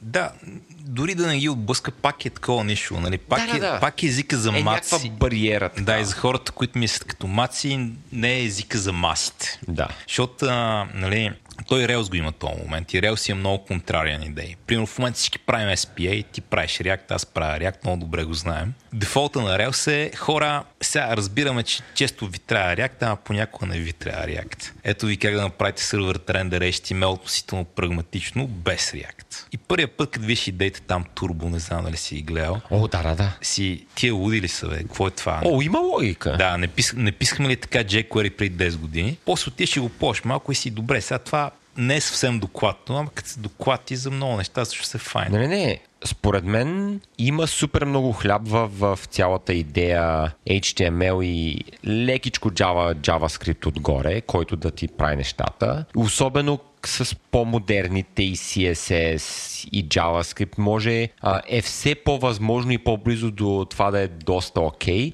Освен ако направиш наистина супер голямо приложение, но, но за ежедневните неща, за, за някаква лека интерактивност, има много хляб в това да си измисли нещо, което е много по-добро от jQuery и те мислят, че И като цяло им вярвам, че те може да са окей okay хора да го направят с оглед на опита им от Треос. Да, сега там малко JavaScript. Рано е. Малко около JavaScript в Steam си имам много забележки към него, това е друга тема, но просто ме кефи колко са генгстър. Знаете ли какво виждам, че ползвате много Webpack, модерен JavaScript работи навсякъде. Няма да има Webpack, направо импорт мапове, направо JavaScript директно. То има и нещо друго, че според мен просто тези хора си харесват толкова Руби. Отново поради някакви такива по-скоро емоционални, отколкото прагматични причини. И сега, дори да, да не се казва и изрично, а може и да, и да го казват явно, но мисля, че искат все пак да си държат дори света да се е променил, браузърите са бързи, JavaScript да як, пак да искат да си държат маста неща, да си им бъдат на Ruby или поне максимум, който някакси да оптимизират съотношението Ruby друг код, без да жертват, разбира се, някаква функционалност. Абе, чуто се заговорихме за Rails, според мен това не е за Ruby. Те просто си обичат веба. И ги кефи модерния веб. И са модерния веб също се година. Нали? Защото помниш какво беше в Интернет Explorer 5 времената. Да. Помниш как имаше дълги периоди, където много яки неща стават в JavaScript, а не са всичките браузъри, има добре, че има Babel. Е, това беше доста след Интернет Explorer. Беше доста интернет. Но минахме през много такива периоди. Да. Е, в момента се знаете ли, какво модерния веб все още е там, все още е простичек. Нали? Да. Аз определено говорех за Rails хората, а не за Да. Ruby като език. Да, да, да. Но- Че просто самите Rails хора много си харесват Ruby и там и в, и в, и в самата фирма Basecamp искат да си пишат максимум на Ruby неща и да си държат целият проект да е съотношението Ruby JavaScript да е Не. максимално. Не, не, тук не си прав, защото толкова много си обичаха Ruby, щяха да намерят начин да пуснат Ruby в JavaScript и да пишат на Ruby вместо JavaScript. Не, това всички първо е пробвано в предните версии на Rails, като пише някакви неща, дето компилираше. Няма. То, то Беше тур, толкова зле. Turbo не е много далеч. Второ, Ruby 3.2 започва да поддържа LASM, така че ще видим. Но, но point ми е, мерака им не е дай да правим всичко на Ruby. Мерака им е дай да ползваме модерния веб. Така да се върнем към основите на модерния веб, а не да, Web 2.0. не да носим веб пак от далече. Да, да, да. Това, а, Аз мисля, че двете са много свързани. ако предишният веб беше 2.0, то е 3.0, нали така? Това е Web 3.0 импорт, мапове и Web така 3 нататък. е...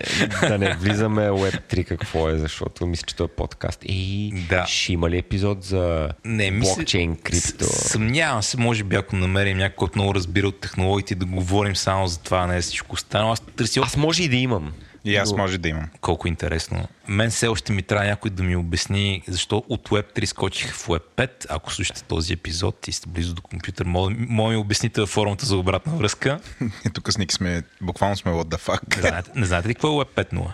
Сега ще кажа, HTML 5 За, за, То очевидно и ти не знаеш, ама... за първи път науча? Еми, Web 5.0 решава проблемите на Web 3.0. Мой да иронично не съм много сигурен, но изглежда. Фибоначи! Оу. Сериозно? Не, бе, има нещо, има нещо, което се казва Web, но Web 5.0 не се възикам. Дай да не ходим там. Добре, няма. Нави ме. Едва ме нави. Така.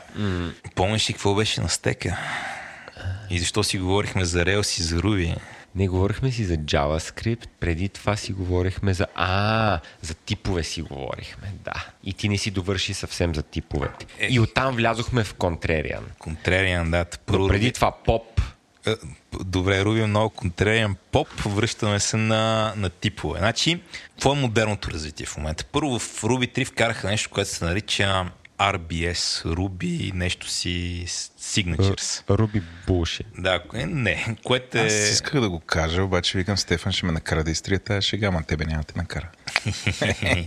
да, RBS е сигнатура на Ruby кодът ти в отделен файл. Стил Camel. Не направиха нищо много с RBS, освен ти дадат синтакс, който да дефинираш сигнатури. Има един type който се казва Steep, с който мога да type чекваш до някъде. Има и нещо, което се нарича TypeProf, което мога да инфърне RBS сигнатурите на Ruby код, който му дадеш. И двата инструмента са малко такива Нали, зелени. Та, Сурбе, направен от Stripe, а това другото Steep, между другото, го спонсорират Shopify. Или поне го спонсорираха. Затова ти казах много компании, много тулове, които започват Да. да. с. Да, докато RBS и Steep са нещо около това, около Ruby 3.0 развитието, Stripe преди това тръгнаха да вкарват Type Checker за Ruby 2. За То Ruby беше 2. според мен преди 5-6 години поне. Да, при 5-6 години. Защото беше, беше на един Strange Loop, аз отдавна не съм хора. 2017 мисля, че беше. Със сигурност аз 2017 пропуснах Strange заради кучета. Добре, мисля, че се хвалиш на нашите слушатели колко пъти си бил на Стрейджуп. Нека да продължим нататък. Сурбето, то не ти дава нов синтаксис в Ruby, примерно както прави TypeScript JavaScript, а ти, понеже Ruby е много як език и може да се ползва навсякъде, ти дава малко Ruby, който, който нищо не прави, ама мога да го сложиш в кода си, така че статично тайпчекъра да знае какви типове имаш предвид. Най-якият DSL. Да, а динамично да не прави нищо. Макар че динамично понякога може да тайпчеква, ако искаш. В смисъл да ти направи runtime Да. проверка. Е, в някъде. development е, е много удобно. Да, в development е удобно, production нали, зависи. Е, те мисля, че, че даже в production ги трият тия неща. Еми има смисъл да ги триеш, понякога има смисъл да не ги триеш, защото грешката ще стане по-рано, а не по-късно. Примерно, особено ако нещо е null. Да кажем всички проверки за null. Anyway, ня, няма толкова голямо значение. Добре. Поинтът е Сурбе пише още малко Ruby код, защото Ruby нали, много гъвкав език, може да се ползва за метапрограмиране, който ти дава сигнатури и после има TypeChecker. То TypeChecker е добре развит всъщност, има LSP инструменти, дадат autocompletion, дадат много неща в интерес. Истината, ма не се усеща много като Ruby, малко е такова дървено за употреба. Но го има. И сега... Аз знам, че, че те го ползват доста, доста сериозно вътрешно, макар и не за всичко, май основно за такива, основно за библиотеки, за разни апита, които ги ползват повече хора. Да, те Stripe имат поне 1 милион ред Ruby монолит, нали? Ако се чуете ли може търкаля Ruby монолит, който е 1 милион ред код, очевидно може, очевидно фирмата може да е успешна, може да идете видите valuation на Stripe колко е, но са някакви милиарди, нали? Не. Десетки милиарди. Десетки милиарди. Аналогичен случай в Shopify. Те го ползват доста. Това аз още не съм се престрашил да го вкарам някъде на работа и да вие какво ще стане. Имаш ли, мислиш ли, че ще имаш полза? Ами мисля, че имам полза, ако го вкарам цялото, а мисля, че направя някои неща пръчкави.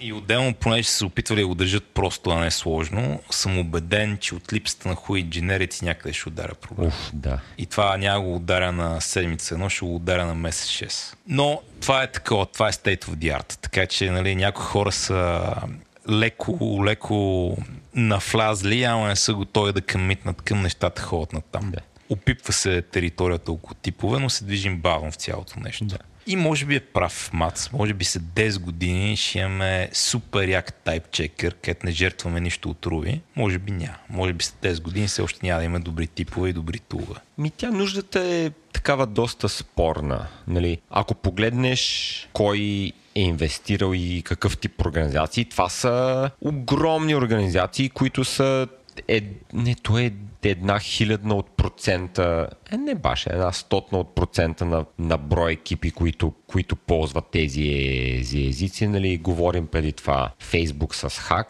Shopify, Stripe и за повечето по-малки организации, ако толкова им трябва типове, е по-ефтино силно да пренапишат на друг език направо, отколкото да се борят с, с такъв с, с uh, gradual typing, който на хартия изглежда като най-якото нещо, но съм го борил в JavaScript и е много далече. Еми- Ама майче си го говорихме това в TypeScript. Говорихме епизода. го в първия епизод. Но то, виж, тук за мен това е много параграф 22. Защото ако си Точно. малък екип, който иска се движи бързо и да прави неща, че връсто и много добре си познае инструментите, типовете са много голям nice to have. И една сложна типова система, случайно, м- моят ти е голяма спирачка. Нали? Аз първо съм такова. Смятам себе си за много продуктивен и много опитен програмист. И последните 5 години съм ги прекарал в яко бичене на какви ли не типови системи. И всеки път, когато има нещо сложно за правене, дори я мога да направя, че връсто без да трябва да гугълвам, ще го направя 30 пъти по Ай, не 30 пъти, но 5 пъти по-бързо, ако няма типове.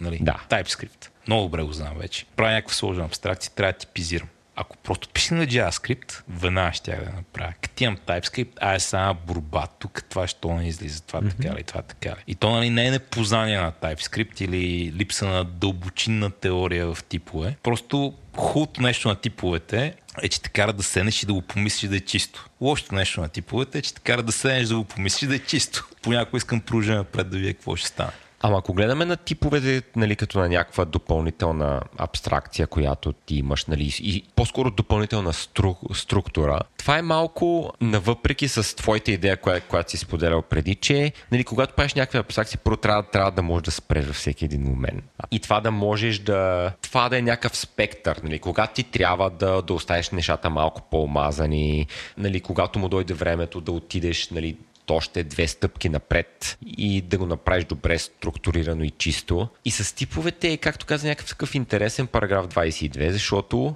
първо нямаш този спектър. В повечето случаи или имаш типове, или нямаш типове. И от всеки човек, който се е пробвал да ползва и в, и в някакъв кодбейс да има части с типове и да ги вкарва лека по лека, никога не се е получавал. Може би просто като, как да кажа, като, като общество и индустрия още не сме научили как точно да го правим това. Но ми е интересно да, какво мислиш, как, в кой случай, ако искаш да започнеш от без типове и тогава си по-бърз, ако сте малък екип, ако си познавате инструментите, искате да се движите бързо, какво правиш след това? Еми, зависи дали, го, изтър... зависи дали го изтървеш някакъв момент или не. Теорията ми е, че има как да се движиш напред, така че да не го изтървеш. Така че накрая да имаш по-голямо приложение, което нали, прави повече неща, обаче пак е максимално просто добре организирано и типовете са nice to have. Практиката ми е, още не съм попал на голям проект, okay. който е така. Всеки Добре. голям проект, който се фаща на Rails, вече е бил изтърван и е трябвало да го подреждам. И не съм го подреждал до край. И съм бил... А и не си се, а, не си се опитвал да вкарваш тип, типове. И не съм си опитвал, да. Uh-huh. Така че, нали, на теория не знам, спекулирам. Но за мен типовете са като тази метафора я давах по друга форма при два епизода. Като ръчната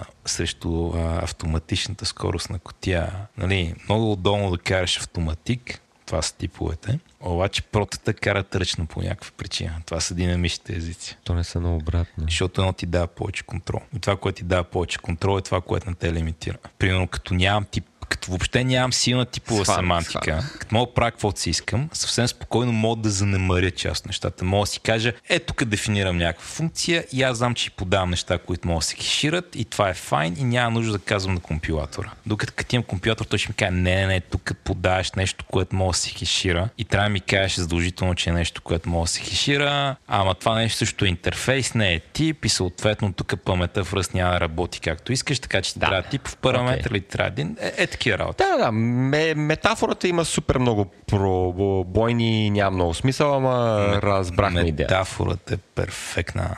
Ако искаш така да ти е сейф и да ти е комфортно, караш типове. Ако искаш да караш бързо, караш без типове.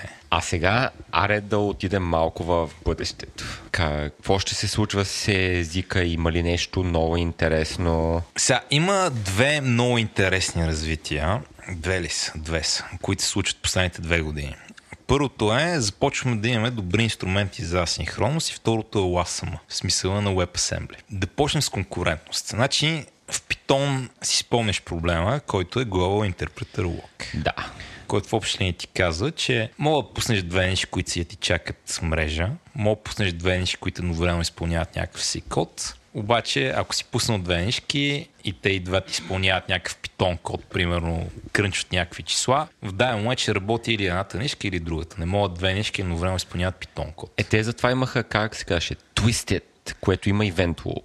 Той има Event Loop, ама Event Loop ти помага само като имаш IO bound проблем. Да, да, да, единствено. Това ти, това е като много. Да, това ти помага като чакаш а, за мрежата и нали, това ти маха оверхеда от нишки обаче не ти маха Global Interpreter Lock, който не ти позволява да парализираш някакво изчисление. И нали, то повече такива си го имат, защото доста, те са много динамични, позволяват ти да пишеш в масиви, да добавяш неща в хешове. И когато паметта е споделена, тия неща не са синхронизирани. Ако ги синхронизираш, става бавно. Нали?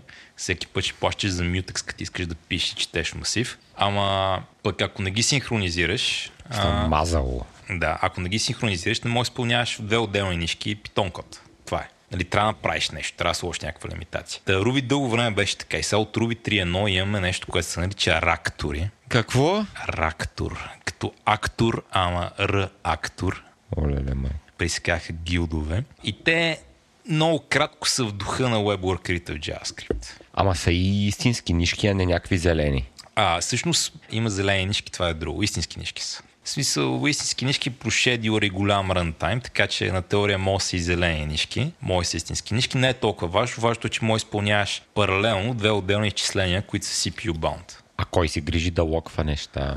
Не, не, не локваш неща, по това прилича на JavaScript. Просто нямаш споделена памет между тях. Аха, изобщо не можеш да ползваш. Единствено си говориш с някакви меседжи. Говори си с меседжи. Сега не е толкова радикално, колкото в JavaScript, където не просто можеш да си говориш единствено с меседжи и трябва да заредиш кода отделно, защото нали, в WebWorker трябва да му дадеш и в Node също трябва да му дадеш отделен JavaScript файл, който Да, да, да. Е, тук поне ти пази същия Да, къде да дигне целия рънтайм. Също много неща споделяш. Обаче не мога да променеш неща. Просто ще променеш неща, удреш проблем. Ама то при WebWorker проблема е браузъра, а не толкова, че да не си в браузъра, мога си в Node. Да, да, да, ясно. Но въпросът, че в Node може да се направи нещо тип WebWorker, в което да няма нужда да правиш от... Не. и да добавиш.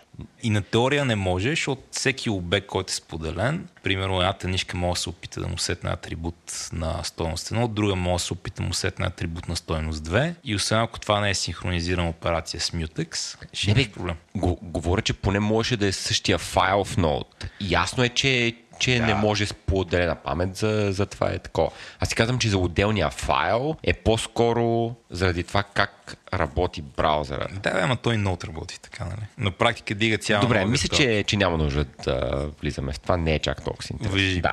Поинта е, нещата са много изолирани, не мога да мутираш една и съща памет, може да си споделяш класове и така нататък. Има там някакви лимитации, които не се виждат много експлицитно, но като ги пипнеш, имаш рантайм грешка. Много важно нещо е, че мога да пуснеш а, една нишка, която сумира числото от 1 до 1 милиард, друга нишка, която сумира числото от 1 до 1 милиард. Мога да пуснеш 5 такива нишки И да свършат заедно. и да свършат заедно, да, не да... В смисъл, ако примерно отнема 10 секунди, цялата програма отнеме 10 секунди, ако имаш 5 ядра, а не да отнеме 50 секунди. Тоест да, ти CPU bound а, парализация. Да, да, да. Сега се още си в бавен език, в който тия неща стават бавно, макар и по-бързо, отколкото на Python. Не е езика, на който ще напишеш много бърз Mandelbrot. Поинтът е, че може да си парализираш бавния Mandelbrot. Да, бе, всъщност, какъв е use case на това нещо? Еми CPU bound. Но не, не, дай ми на практика. Ти кога би го ползвал в някой джоб? Защото в, в веб заявка, там, там сигурно и веб сервера и начина по който се деплойва ще те удари по някакъв начин да не ползваш ня, някои от тия неща. Представи, че взимаш много голям JSON от някъде и му правиш малко, взимаш едно API 50 мегабайта JSON, зарежеш ги в паметта и почваш да ги крънчваш. Искаш да направиш някаква агрегация по този JSON и някои други неща по този JSON. Което нали, спокойно мога отнеме е така 2 секунди, ако е много голям файл и правиш нещо много сложно. Да. Нали, пак и CPU bound проблем, където нали, че имаш Ruby код, който ще прави тия неща и просто Ruby код ще защото много данни Да. Окей. има use case, нали? Отново не е да изчислиш по-оптимален маноброд, затова има Да, си да. ръст. Не, просто за CPU Bounty, което и Node показа, е, че много, много рядко ти трябва в, в живота на, особено на веб Да, програмист. да, да. Определено ти трябва рядко поинт е, сега ти потрябва, мога да го направиш с Ruby. Преди не Окей. можеш. Да, да, да. Преди иронично да го направиш, мога да го отидеш да го напишеш на C и после да го викнеш от Ruby и по този начин да нямаш Global Interpreter Lock. Аналогично. Преди по- просто пускаш още един процес някакси и се... То проблема става да пуснеш нов процес е, че ако приложението е голямо и яде много RAM, нали, ще пуснеш още един процес, ама ще трябва да имаш и още RAM. Не, не, ти можеш да пуснеш малко по-дребничък процес. Мога да пуснеш малко по-древничък процес, ама не пък това вкарва Да, да, да. един такъв оперейшн Съгласен съм, overhead. съгласен. И що не седнеш да го напишеш на Crystal, което е на практика Ruby, нали? Където ще е по-бързо. Пойнт е, когато не искаш да отделяш отделен процес, отделен сервис, отделен deployable, ама все пак искаш да направиш нещо. И пак пойнт е вече мога да направиш, при просто не можеш. А, имаме и то в Ruby 1.9 имаше файлери, които са на практика такива Зелени нишки. Не е пременно зелени нишки, колкото кооперативни нишки, които чакат около IO-то. Аха, някакъв пул. Да. Е, то между, ме- между другото, не всички хора знаят, ама и Node има по 4-5 треда. Е, има, да, ама какво полза по другите тредове е друга тема. Нали? Но anyway, е, смисъл пак са зелени нишки, са, но са такива нишки, които са оптимизирани да работи тази event loop. И нали, още in its infancy, обаче силно ще стане някъде. Защото така, замислих се малко, рефлектирах и Ruby сякаш бавно се развиваше последните години, ама се развиеш. Нали? Придоби нови яки работи в синтаксиса, придоби нови яки работи в фреймворка, появих се нови фичери в езика, език стана по-бърз. Коя е движещата сила? Още ли мат се движи повечето неща и какво, какво представлява каминето, около което формира това бъдеще? Еми, още Мац го движи и още е трудно да кажеш това хубаво ли е, лошо ли. е. Защото ако го нямаше Мац, 100% щяхме да имаме типова система, която е вътре в езика и мога да правим gradual typing, ала Python или PHP. Да. Обаче пак, ако Мац се прави след 10 години, ами яки тулове без така типова система, кой знае. Може да е било за добро, може и да не. Да. В смисъл, много е такова. Има core екип, който е нали, маци компания. Има някои такива high profile Ruby програмисти, които скачат между различни Ruby фирми. GitHub, Shopify, Stripe и така нататък. Да, между другото, скоро си го, а, говорих по, случайно с а, текущия менеджер на Tenderlove какво разправя? в, в Shopify. То мисля, че беше и още един друг пич, Рафа. А прощай, какво е Tenderlove? Tenderlove е и много популярен рубист. Аран Патърсън. Да. Окей. И каза, че правят доста, доста неща в Ruby, особено около пар, перформанс. Мисля, че бяха, не си спомням там на някаква често срещна функция на сравняване на низове или нещо такова. Бяха вдигнали перформанса много, което се беше усетило много осезаемо в лода на сървърите им. Абе, правят неща. Смисъл, нали, при че Ruby 1.8 беше, аре дай тук заради едно абстрактно синтактично дърво и просто да го е валвам в си код, както първо правеше едно време. И в момента има JIT, а, който нали, има байткод, има JIT, има някои относително такива смислени оптимизации, които са такива V8-like. Примерно да кешира различните форми на обектите, които мога да имаш, така че Да. а, Instance Variable Resolution да е константен, да е lookup в хеш. Да, да, или да ти компилира направо различни версии на някакви функции на база на типове неща. Които Да, нали, трудно става, защото е много динамично и ця, цялата работа с оптимизиране на динамичен код е просто heavily under research по някаква причина. Но трудно ми е ти кажа какво ще стане. Въпросът е, че езика продължава да се развива. Няма някакви големи гръмки фичери, макар че между айде типовете ще видим това първа in the making, но между така асинхронното програмиране, което има и това, че от Ruby 3.2 вече има LASM, кой знае какво предстои. Мен ми е много трудно да предвидя LASM революцията докъде ще ни докара. То мислиш, че ласама изобщо ще ви докара до нещо много по-различно. Ами, защото ласамато, нали, да, много опции. Да, такова ултимативния начин да споделяш код между клиент и сървър. После да, ти да рънваш at edge. После нещо, което от някой епизод се чуе какво, за какво го казват хората и още не съм го разбрал напълно, ама Кое? много популярна идея. Ми хората от Докер казали, ако едно време имаше ласама, нямаше правим Докер. Не мисля, че, че бяха, хората, бяха хората от нещо друго. Не знам. То беше по-скоро за интерфейса в стил тип CGI интерфейс и, и че нещата можеше да си говорят по съвсем друг начин и да е на по да е, да е на по-низко ниво комуникацията между сървъри и какво изпълнява всяка отделна заявка. Абе, поинтът ми е, че ласамато да много бенефити, които малко трудно ще квантифицирам днеска докъде ще ни доведат, но. Okay.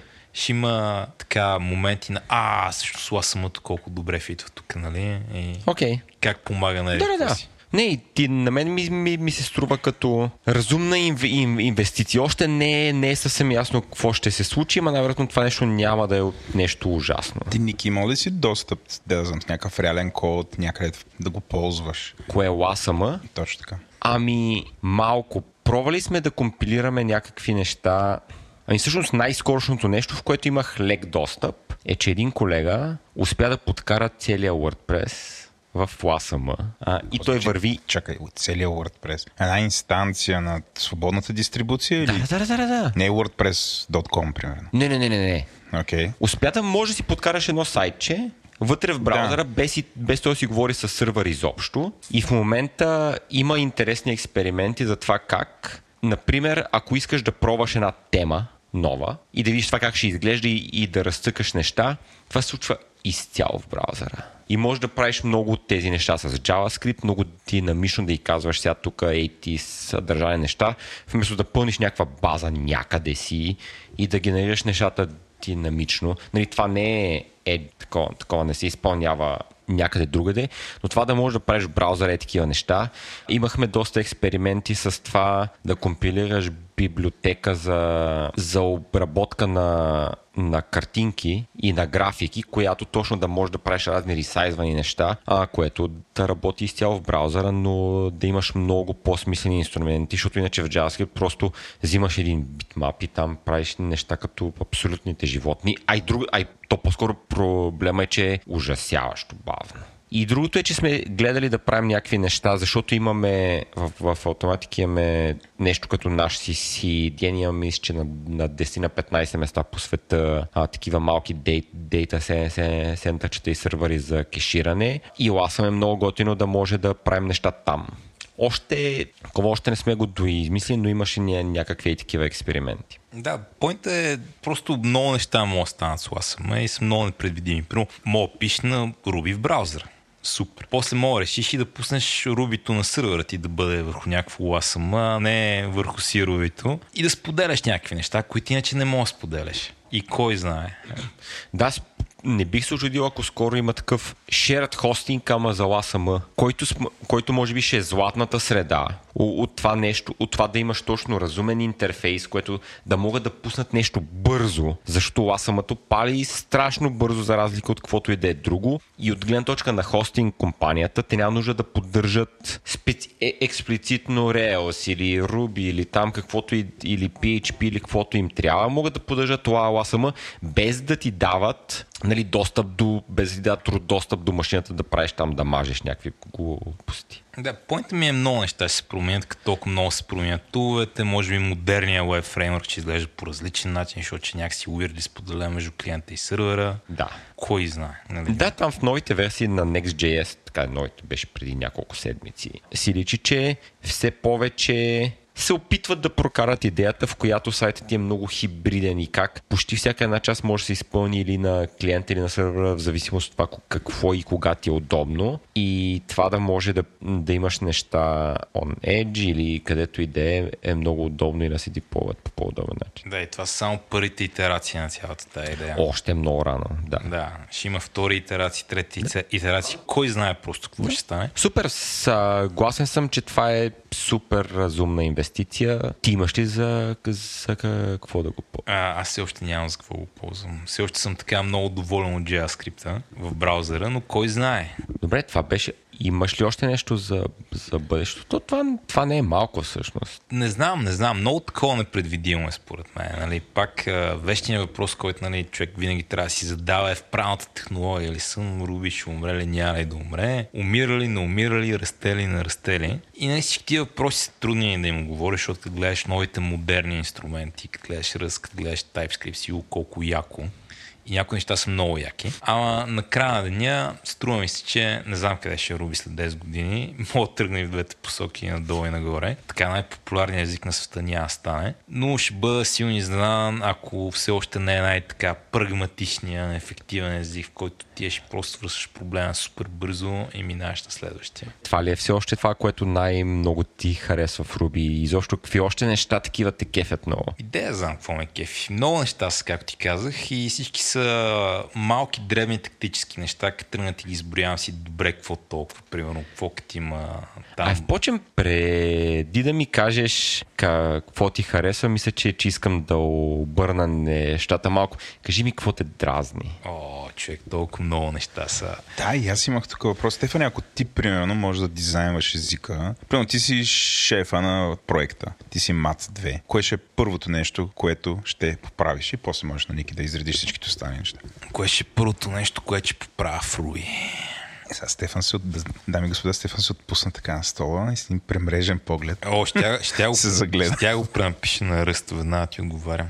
Това звучи като нещо много тъпо, което да кажа, но според мен е част от бавното развитие на Ruby се дължи на това, че си кода, който има нужда да се пише много сложен и го владеят само някакви гурут в момента. Там ще я го пренапиша на ръст и това ще ще да направи интерпретатора много по-хакабъл и ще ще даде възможност на език, според мен, да се развие много по-бързо. Убеден съм, че като ме слушат някакви опитни рубисти си казват, то е пълен ретард, това са някакви скриптки и глупости, някакъв ръст фенбоизъм и според мен има 40% шанс да се прави и 60% шанс да се прав, че ако Руби се пренапише на ръст, което разбира се е епично голям и намислим проект, но ще направи езика много по-лесен да влезеш него и да направиш промяна и съответно много това бавно развитие, което правят 5 човека в големи фирми, а, ще става много по-бързо. Но както всички знаем, нали, рерайта на един език е много рискова Това- история. Това случвало ли се всъщност? Ми, Някой правил ли го е с голям език?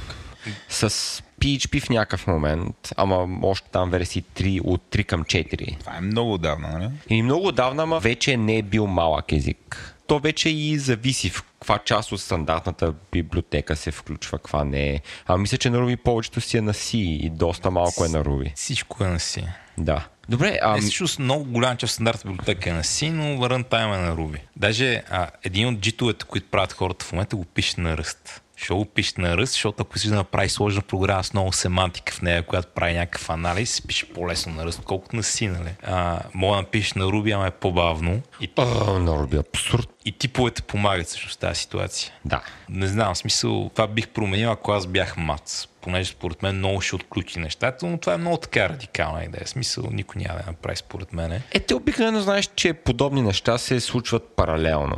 Еми, И евентуално и в един момент просто флипваш се. Да, имаше, примерно, първия, първата виртуална машина на Ruby, беше паралелна имплементация, която някой взе и кара в MRI, нали, написаха Да. нещо там YARV, което се казваше, което беше дадено да евалваме астета да имаме байткод и Ruby 1.9 просто го взе и го вкара. Да. Той Rails 3 до известна степен беше паралелно пренаписване на Rails 2. Ама субсета между Ruby програмисти и Rust програмисти според мен е малък, така че шанса Сериозно, аз мислех, че някакси голяма част от хората, които преди пишеха на Ruby, поне някакви такива по-дълбоките техничари, след това се ориентираха към ръст. е някой... Някак чисто културно. Не, някои отиваха в Rust, някои отиваха в Node, някои отиваха в Elixir, някои отиваха в Crystal. Ама поинтът ми е, че Ruby е малко комьюнити и Rust е малко комьюнити. Ами може би просто по някаква причина имаше един тип, който просто беше много забележим. Мисли за Стив Клабник, в момента. Да, Да. точно. Изглежда Да. той просто в, в съзнанието ми Да, да, е, е да. цяло комюнити. Да, не, има, има, нали, защото много от яките неща в Rust са, много от яките неща в Ruby. Ама той Клапник беше даже и в,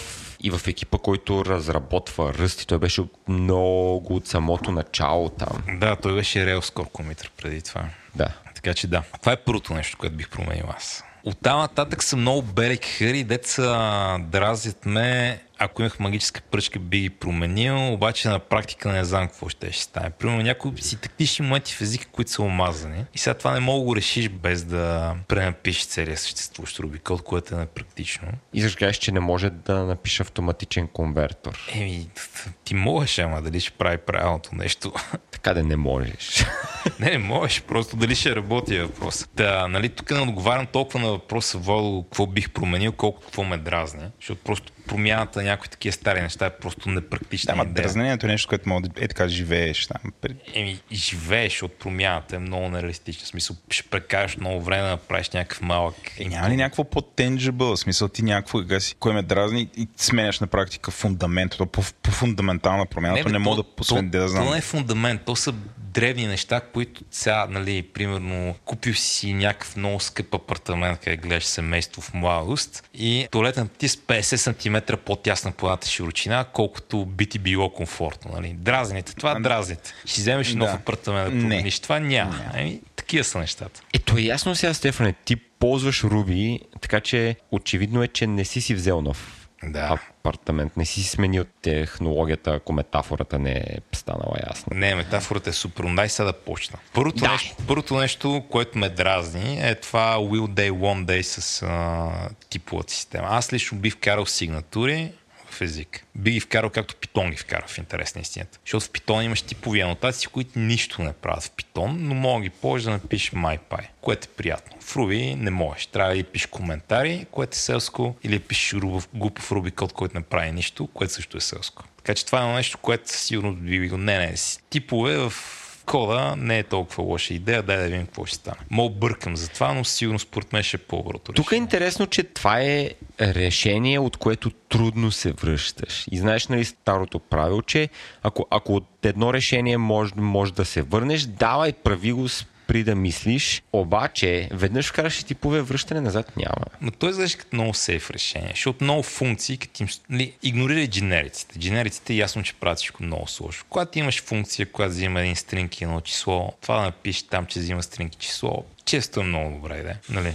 Тук сега въпрос е принципен и отново се връщаме до МАЦ, който дори имплементацията да не е перфектна, все пак очевидно човека е, има някаква нужда и желание нещата на принципно ниво да са до някъде чисти или както той си ги харесва. Да, е, не само това. Аз тук имам някакви размишления, ама аз съм правил език за програмиране, който много ми харесва. Мат се направил, навярно. А знае били, по а били сменил мат? Не бих, не знам. С, с кого? Аде. Аде. За, аз задавам въпрос. Сигурно не бих, да я знам. В смисъл, то, нали, това, което ти казах в началото, много ме дразнеше енда в Руби. Що подявайте в Руби има енд вместо да ползва семантични нотации. И след дълги години работа с питон и с не питон съм добре. С семантични нотации мога да живея с нея, не ми пречи супер много, а предпочитам да я няма. И, нали, това нямал съм тази мъдрост, когато съм учил Руби. Мат се имал тази мъдрост, като правя език. Даже, даже дори ми харесва повече да е end, отколкото да е figurance Scholar. Защото figurance Scholar се ползва един тон други неща. Да. Докато енда не. Енда се ползва да, стейтменти. Е, те си го ползват за блокове неща. Да. Или някакъв много такъв микро, малък, не толкова важен стилов елемент, който накрая да ни е чудо голямо кафе. Ама е добра идея. Та, помните ми е, че не знам дали бих сменил мат, защото не мога да оценя целият гений на мат, ако ме разбираш. Да. А важно ли е за теб какво представлява мат като човек? Не толкова много. А, в смисъл, по-важно ми е нали, какво прави в език. Стефан е супер, освен типовете, друго. Не може да е само това. Не, само това би го направил по-бърз. Как? Еми, с комбинация от две неща. Първо, нали, по някакъв начин ще генерира много хора, които са богове на компилатори, интерпретатори и виртуални машини и се фокусират върху това да го правят по-бърз. Се отдразниме, че не е толкова бърз, колкото мога да бъде в крайна сметка. Да, да, да. А, и бих урязал малко от гъвкавостта на метапрограмирането. Например? А и това е малко абстрактно без код, но Ruby има много възможности да направиш някъде нещо много магическо, което е твърде динамично. Ако отрешени такива моменти, ще мога да правиш някакви оптимизации, които иначе не мога да направиш. Например, мога да закача точно определен метод на точно определен обект. С един механизъм там, не знам дали го помниш, синглтон косове. Да. То механизъм супер много чупи възможността за оптимизация, защото може да стане по всеки един момент и дава много гъвкавост. Някои такива неща, ако жертваш, според мен, а, нещата ще станат по... Добре, в JavaScript това го можеш, може да си мънки пачваш през цялото време, който искаш обект. Това защо не чупи неща? Така да е по-скоро за защо не чупи оптимизацията. Е, защото хората, които пишат V8, нали, професори на тази тема и са много хората, които пишат uh, Добре, Ruby, де, а, ама ти нали вече и, и сгенерира хора, които, които Добре, прав си, прав стил си, V8 би трябвало да могат да се оправят такива неща. Не знам, добре, не визирам, че точно това ще щупи нещата, просто визирам, okay. че има някои динамичности в Ruby, които ако навярно отрежеш, разбрах. Ще мога си по-бърз, но не съм сигурен. Накратко, готов си да жертваш някакви такива Нечко, да. по крайни възможности за метапрограмиране, ако, ако това ще даде малко скорост. Ако това ще ми даде малко скорост, да. Okay. Или би ги направил по-тромави, ако това ще ми даде скорост. Нещо, което много ме дразни също така, а, и не съм сигурен в коя посока ме дразни, е има малко повече синтаксис, отколкото искам. И дори това не ми е проблема, че има синтаксис, колкото че Ruby Community не мога да реши харесва ли му това или не му харесва. Примерно, знаеш, че в Ruby може да си изтърват скобите. Да. Обаче, правилата за къде отива скобите, ако си ги изтървал, са малко трудни за хората, които не са научили добре Ruby. Така че хората или почват да пишат Ruby като лисп понякога. И вместо... Скоба, скоба, скоба, скоба, скоба, скоба. Вместо да сложиш скобата около функцията, нали? вместо като викнат full да сложиш скоба и след това да викнат бар, скоби, някакси успя да сложи скобите около това. Разбираш ли? И не го правят умишлено. И това че... е функция на факта, че хората просто не знаят къде могат и къде не могат да слагат скоби. Да, и просто правят някакви странни работи. Да, понякога. Ходиш и гледаш кода и си добре, бе, що си го написал това като лист. Тук не е много по-елементарно. И това, да, по-елементарно, що ме се сети, не знам. Много често става.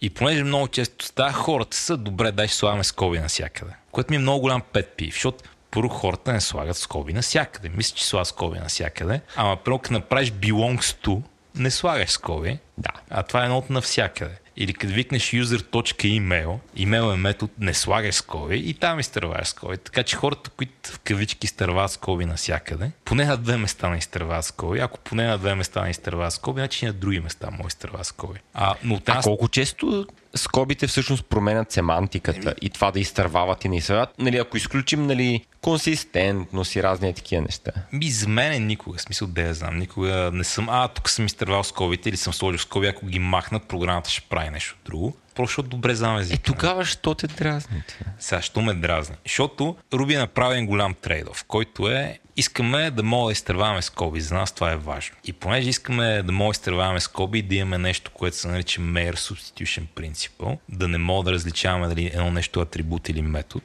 Нали, нямаш нужда от пропъртите в Ruby, защото всяко нещо в Ruby е пропърти на практика, Това е заради скобите. заради скобите. Понеже имаме това нещо, ламдите ни са дървени. Ако имаш обект и в него има атрибут и то атрибут е ламда, не мога да го викнеш директно. Примерно ако имаш user, точка, не знам, А, вярно. stringify. Ако викнеш stringify, ще викаш метода stringify на юзера. Няма да се опитваш да вземеш property stringify, което е ламда и да викнеш нея. Окей, схвана. Та затова като имаме ламди, имаме не, не един, не два, три отделни начина да ги викнем. С метода .call, с квадратни скоби, защото някой би вдъхновен едно време и с новия синтакс, който е точка скоби. Идеален е бижу, е най-краткото нещо, което не изглежда като индексация на масив. И не пишеш думичката call. Да, бе, ма пак трябва да знаеш.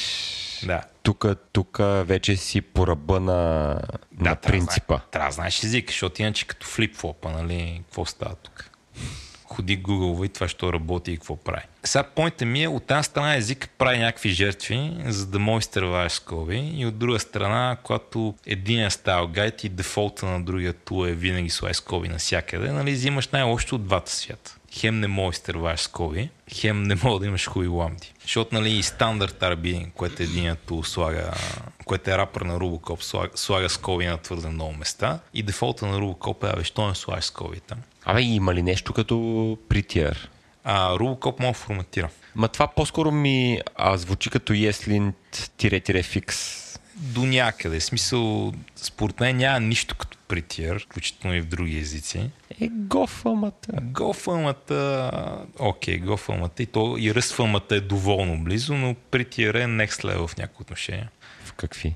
Друга тема. Ще, ще прекарам още 20 минути там. И за разлика от тъпото GoFilmата, prettier може да се форматира, може да се конфигурира. Зорлем, опитваме се от сума ти години да ги накараме да сложат опция за интервали, че имаме един форк, ама това е, е друга тема.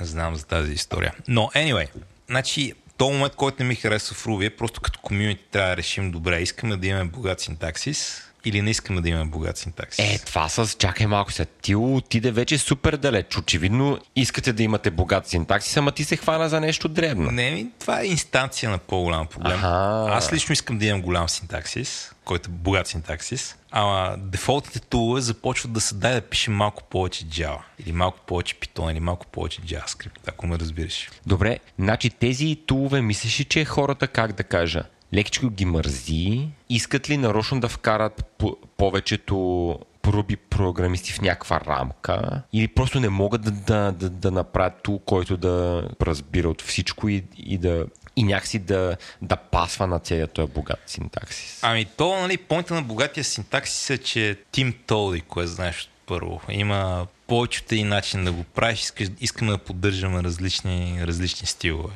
Което нали, е големия проблем на това проблем, минус, не знам и аз какво, езика стане популярен. Нали, якото на Ruby е, че мога да правиш нещата по различен начин. Ганото на Ruby е, че мога да правиш нещата по различен начин. Mm-hmm. Като ни хора много се напинат да го стандартизират и успеят, нещо се загуби, но пък ще е стандартизирано и ще успеят. Нали, аз лично не съм в Ruby, защото искам всичко да е много юниформ, иначе тя пише на Go и на JavaScript, което също правя.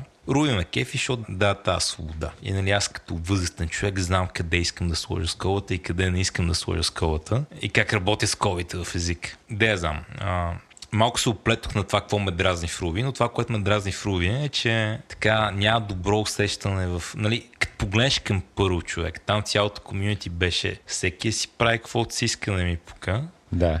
вече не е така, между другото, сякаш. Но да, дразни ме, че горе-долу почваме да губим от това, защото това има недостатъци, там има и предимствата. Мислиш, ли, че типа хора, които пишат на Руби са се променили във времето? Да, я знам, сигурно. И вече не са толкова квърки, може би, или просто проекти са станали по-големи. Откъде идва това? Или просто такъв тип инструменти са станали малко по-модерни. Еми не бе, то за мен в Руби драмата е по-скоро, че нишов език стана семи-популярен, нали? И затова имаш тия проблеми. Едно време никой не е трябвало да поддържа големи Руби проекти, защото хората, които са избирали да пишат Руби, са избирали да пишат Руби, защото им е харесвало, както и с Пърл. Mm-hmm. И после имаш голяма компания като Booking, която има огромен проект на първо. Все още. Да, и не непременно много хора, които искат да пишат първо. Има някакви хора, които искат да пишат първо, но и те не стигат за Booking.com, трябва им и други хора и нали, как консолидираш. Да, да, стандартизираш, правиш го така, че да им е удобно или поне да успяват да живеят. Да, което нали, мога да направиш, ако има туловете в Ruby, за щастие Rubocop е безумно готин, в смисъл много конфигурируеме. Ние дори сме, сме камитвали някои неща в Rubicop за нашия стайл гайд. Примерно точно по крисковите. един колега написа един коп, който проверя, че си изтървал скобите, където мога да ги изтървеш. С, с точност до някои особености. Яко? Да. Защото иначе трябваше да изглежда като питон, нали, с скоби навсякъде. Да. Но добре, това е някакъв такъв бял кахари, е много такъв... А... Абе, не бял кахар, отново е някакъв такъв леко по принципен въпрос, което аз знаеш, че на мен ми е доста интересен. Че сте интересните теми, да. Но така около синтаксиса има, има един такъв теншън програмистите, които пишат на Ruby в момента. Нали? Ха. Половината искат да има по-малко, другата половина искат да имат повече и някакси това резултира в неидеални неща на моменти. А и сега, то, това е до, това е на някакво ниво, като, като с пренаписването на интерпретатора. Синтаксиса официално и формално по-малко няма шанс да стане. И че не може да махнеш неща вече. Ти веднъж сложиш там нещо, то е там за винаги. Което ми напомни на следващото нещо, което ме дразни. Значи едно време Руби и Rails имаха едно нещо, което наричахме Culture of Brokenness. Не знам дали го помниш. Това е когато Rails всяка версия се чупи, чупи, чупи, да, чупи. Rails от едно към едно едно се чупи. От едно едно към две се чупи. От две към две две се чупи. От две две към две три се чупи. От две три към три се чупи. И също с Руби. Руби от 1.8.6 към 1.8.7. Нещо Всеки апгрейд е години. Да, от, не, не момент, от, от 1.9, т.е. от 1.8 към 1.9 пак се чупи. Всеки апгрейд не е години, зависи колко ти е голям проект. Защото ако проект ти е малък, го, а, да, го правиш за един следобед. Ако проектът ти е голям, може да е много голям мък. Това имам предвид. Да. И, якото на то Culture of Brokenness е, че ако погледнеш стария Rails и старото Ruby и видиш новия Rails и новото Ruby, разликата от земята до небето. Нали, много по-мазно е всичко и е много по-мазно, защото не им пукаше толкова много за backwards compatible. В момента им пука. Защо, защо им пука? Е, Откъде се... идва това? Ми, сега търкарам 13 годишен проект на Rails. Едно време е бил Rails 2.3, в момента е предпоследния Rails и предпоследното Ruby, нали? А не са последните? Не сме апгрейднали още правим апгрейдите малко по-бавно, но поинтът е, че не сме на Rails 4 в момента и на Ruby, нали, 1.9. Да. Правят го, защото все пак хората трябва да могат апгрейдат, като имаш голям проект, нали, то не се апгрейдва за, за един следовет, наистина. Но Culture of Broken едно време беше много як, защото много бързо се развиеше език. Mm-hmm. В момента това ми липсва, защото ако може повече се чупят неща, щяхме да видим някакви такива големи иновации в езика, ако, ако, ако ме разбираш. О, да, да. So, винаги го има този момент. Един език е някакъв малък и нишов. И докато малък и нишов така се развива агресивно и прави яки работи. И после като дойдат масите. Добре, ти още от началото каза, че на Мати сякаш не му пука за другите толкова. Защо мислиш, че това се е променило? Чак. Има ли някакъв сериозен натиск или... Той ти казва, че дойдоха масите, това си е натиск. Има пак. Да, не, не, не казвам, че не му пука. А, казвам, че като гони да направи език е лесен за употреба, т.е. приятен за употреба, ползва себе си за референс point. Да. И това е интересен point, защото има разлика между това да не ми пука за някой друг и това за не мога си представя как някой друг би се чувствал по някаква тема, но знам как аз се чувствам и ще ползвам това като гайдинг light, ако ме разбираш. Да, ясно. Нали, а, маца не, не, не мога да има така обективен разговор с как някой друго кара се чувства някакъв потенциален синтаксис. Да. Затова няма значение дали му Не води не. този разговор. Да, просто няма как се информира за това. От друга страна знае, че ако щупи в Руби, някакви други хора ще им щупи проектите. да, да. да. Така, така че поинта не, е, че не му пука, не му пука, поинта е, че когато нещата станат такива intangible, а, се, okay. се ръководи от собствената по себе си. Да. Не знам, според мен има някакви такива има някакви решения. Виждал съм много такива случаи, например Cold Mods, нещо, което автоматично... Отново, вие имате и като цяло, ако човек пише инструменти изцяло за програмисти, има лукса, да знае, че все пак тези хора могат да променят нещата. И единственото е каква е цената. Защото целта никога не е 100% обратна съвместимост и винаги нещо древно се чупи, но ако това е достатъчно малко или има достатъчно ефтин и сигурен вариант хората да апгрейднат, най- най-вероятно ще обновят до новата версия. Интересно и съм сигурен, че е някакъв такъв спектър. То всичко е спектър и ми е много любопитно какви неща могат да се направят, така че иновациите да продължат, но все пак апгрейдите да не са толкова трудни. Еми, сега тук иронично, ако езикът ти е силно типизиран, това ще ти помогне. Примерно Ръст има добра такава политика. Какво му е ироничното? Това ми струва най-логичното Добре, да, нещо. не е иронично. Но, anyway, искаш ли да мина нататък към други недостатъци? А, как стои въпросът с backwards compatibility? Защото аз гледам, нали, гледам версиите как се случват и долу-горе гледам, като излезе една версия, те я поддържат, каквото и да значи. Това е около 3 години и след това... Еми, ако не си направил нищо глупаво и имаш такъв добър тест coverage, такова, нямаш проблем с backwards compatibility. Ако си направил нещо глупаво и не можеш да го тестваш лесно, нали, апгрейдът е по-труден. Ние примерно не седим на стара версия, защото ни е трудно да апгрейдем, си на стара версия, защото процесът за тестинг е много скъп, защото не сме покрили всичко си юнит. Тая, нали да кажеш коя е версията? Предпоследни сме и на двете. Рубито ни е 3.0, а Релса ни е 6. Е, че то си е модерна работа. Да, бе, да, модерни са смисъл. Да. По-малко година. Си на 2-4. По-малко, не, Басикам те. може да я продължи с недостатъците. Абе, може. Следващия недостатък е, че е много труден за начинаещи. И е по-труден, отколкото беше едно време. Първо има цялата тази трудност на... Ти пука за това. Сега ще ти кажа. Има цялата тази трудност на нали, такъв богат език. Има нужда да го научиш добре, иначе ти пречи. Или има много фичери, те са такива хуй програмистски фичери, трябва да ги знаеш. Примерно добре е да знаеш какво са мапи филтър, да седнеш да учиш Ruby. И добре е да знаеш какво е SQL, преди да, и, и да мога пишеш заявки, преди да тръгнеш да учиш Active Record. Всички тия моменти ги има, а го има и следващия момент. Модерната документация нито на Ruby, нито на Rails не е къде трябва да бъде. А, Така, последната адекватна книга за Руби е за 1.9 и 2008. и книги ли няма? В смисъл, Pragmatic Bookshelf имат книги, ама те по принцип не пишат добри книги за езици за програмиране. И също документацията на Rails не е там, къде трябва да бъде. Примерно нещо, което така последните няколко години видях е Laravel има много по-добра документация, отколкото Rails. Laravel е брутален.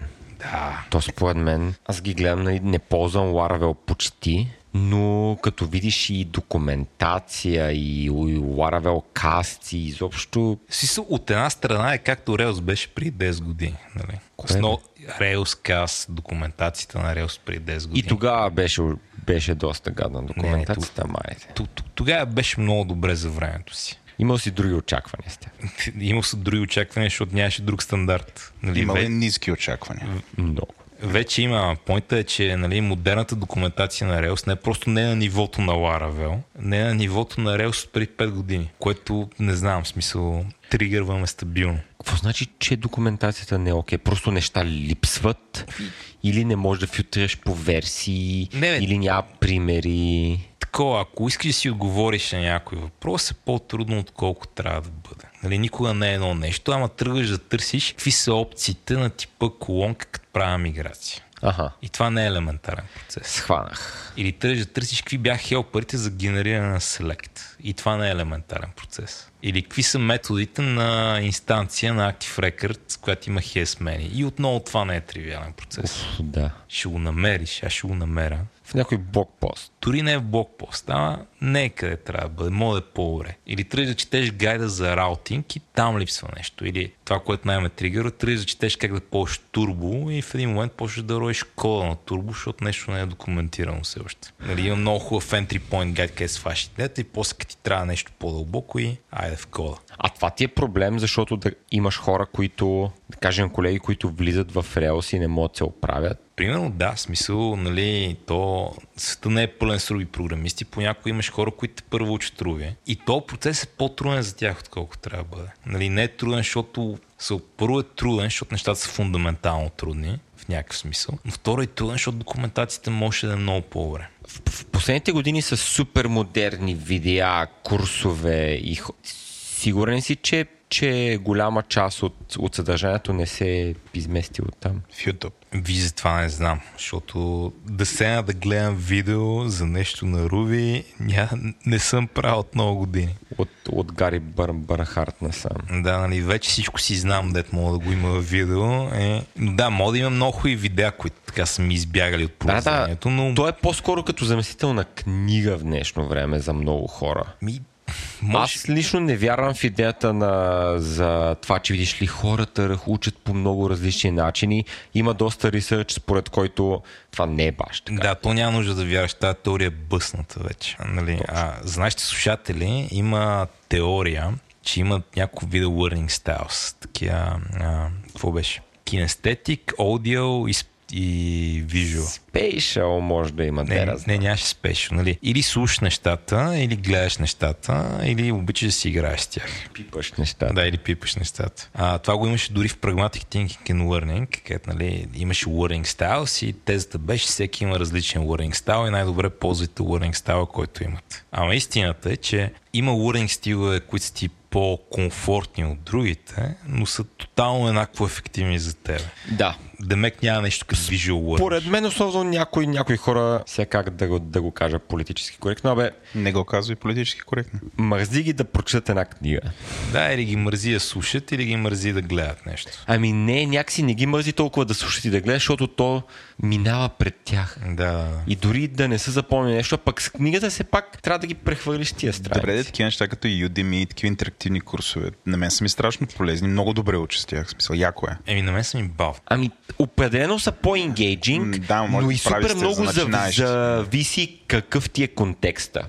То по-скоро съдържанието и материали много по-големия проблем е да напаснеш съдържанието на контекста на твоя читател, слушател или каквото е. Ако ти пасне, средата няма никакво значение. Или поне не е чак толкова голямо, колкото хората си мислят. Се връщаме ли към недостатъците на Руби? Давай, давай, давай. Останаха ли? Останаха. О, има още. Има, има. Да, може си говорим. Още... Аз предлагам още два да кажете Макс и да минаваме да се ексайтваме малко, защото ме ме почна да ме депресира този разговор. Липса ми такова, липса ми креативното комьюнити, което имаше едно време. Това според мен е временно, но едно време в Руби света имаше много хора, които не са направили никакви компании, които правят нещо смислено и си измислиха всякакви библиотеки и тулове. В момента обратното има вече много бизнеси, които търкалят Руби и трябва хора да търкалят на Stripe монолита, на Shopify монолита. Да. И така нататък. Така че креативните изпълнения са по-малко, понеже нали, като неща станат по-корпо.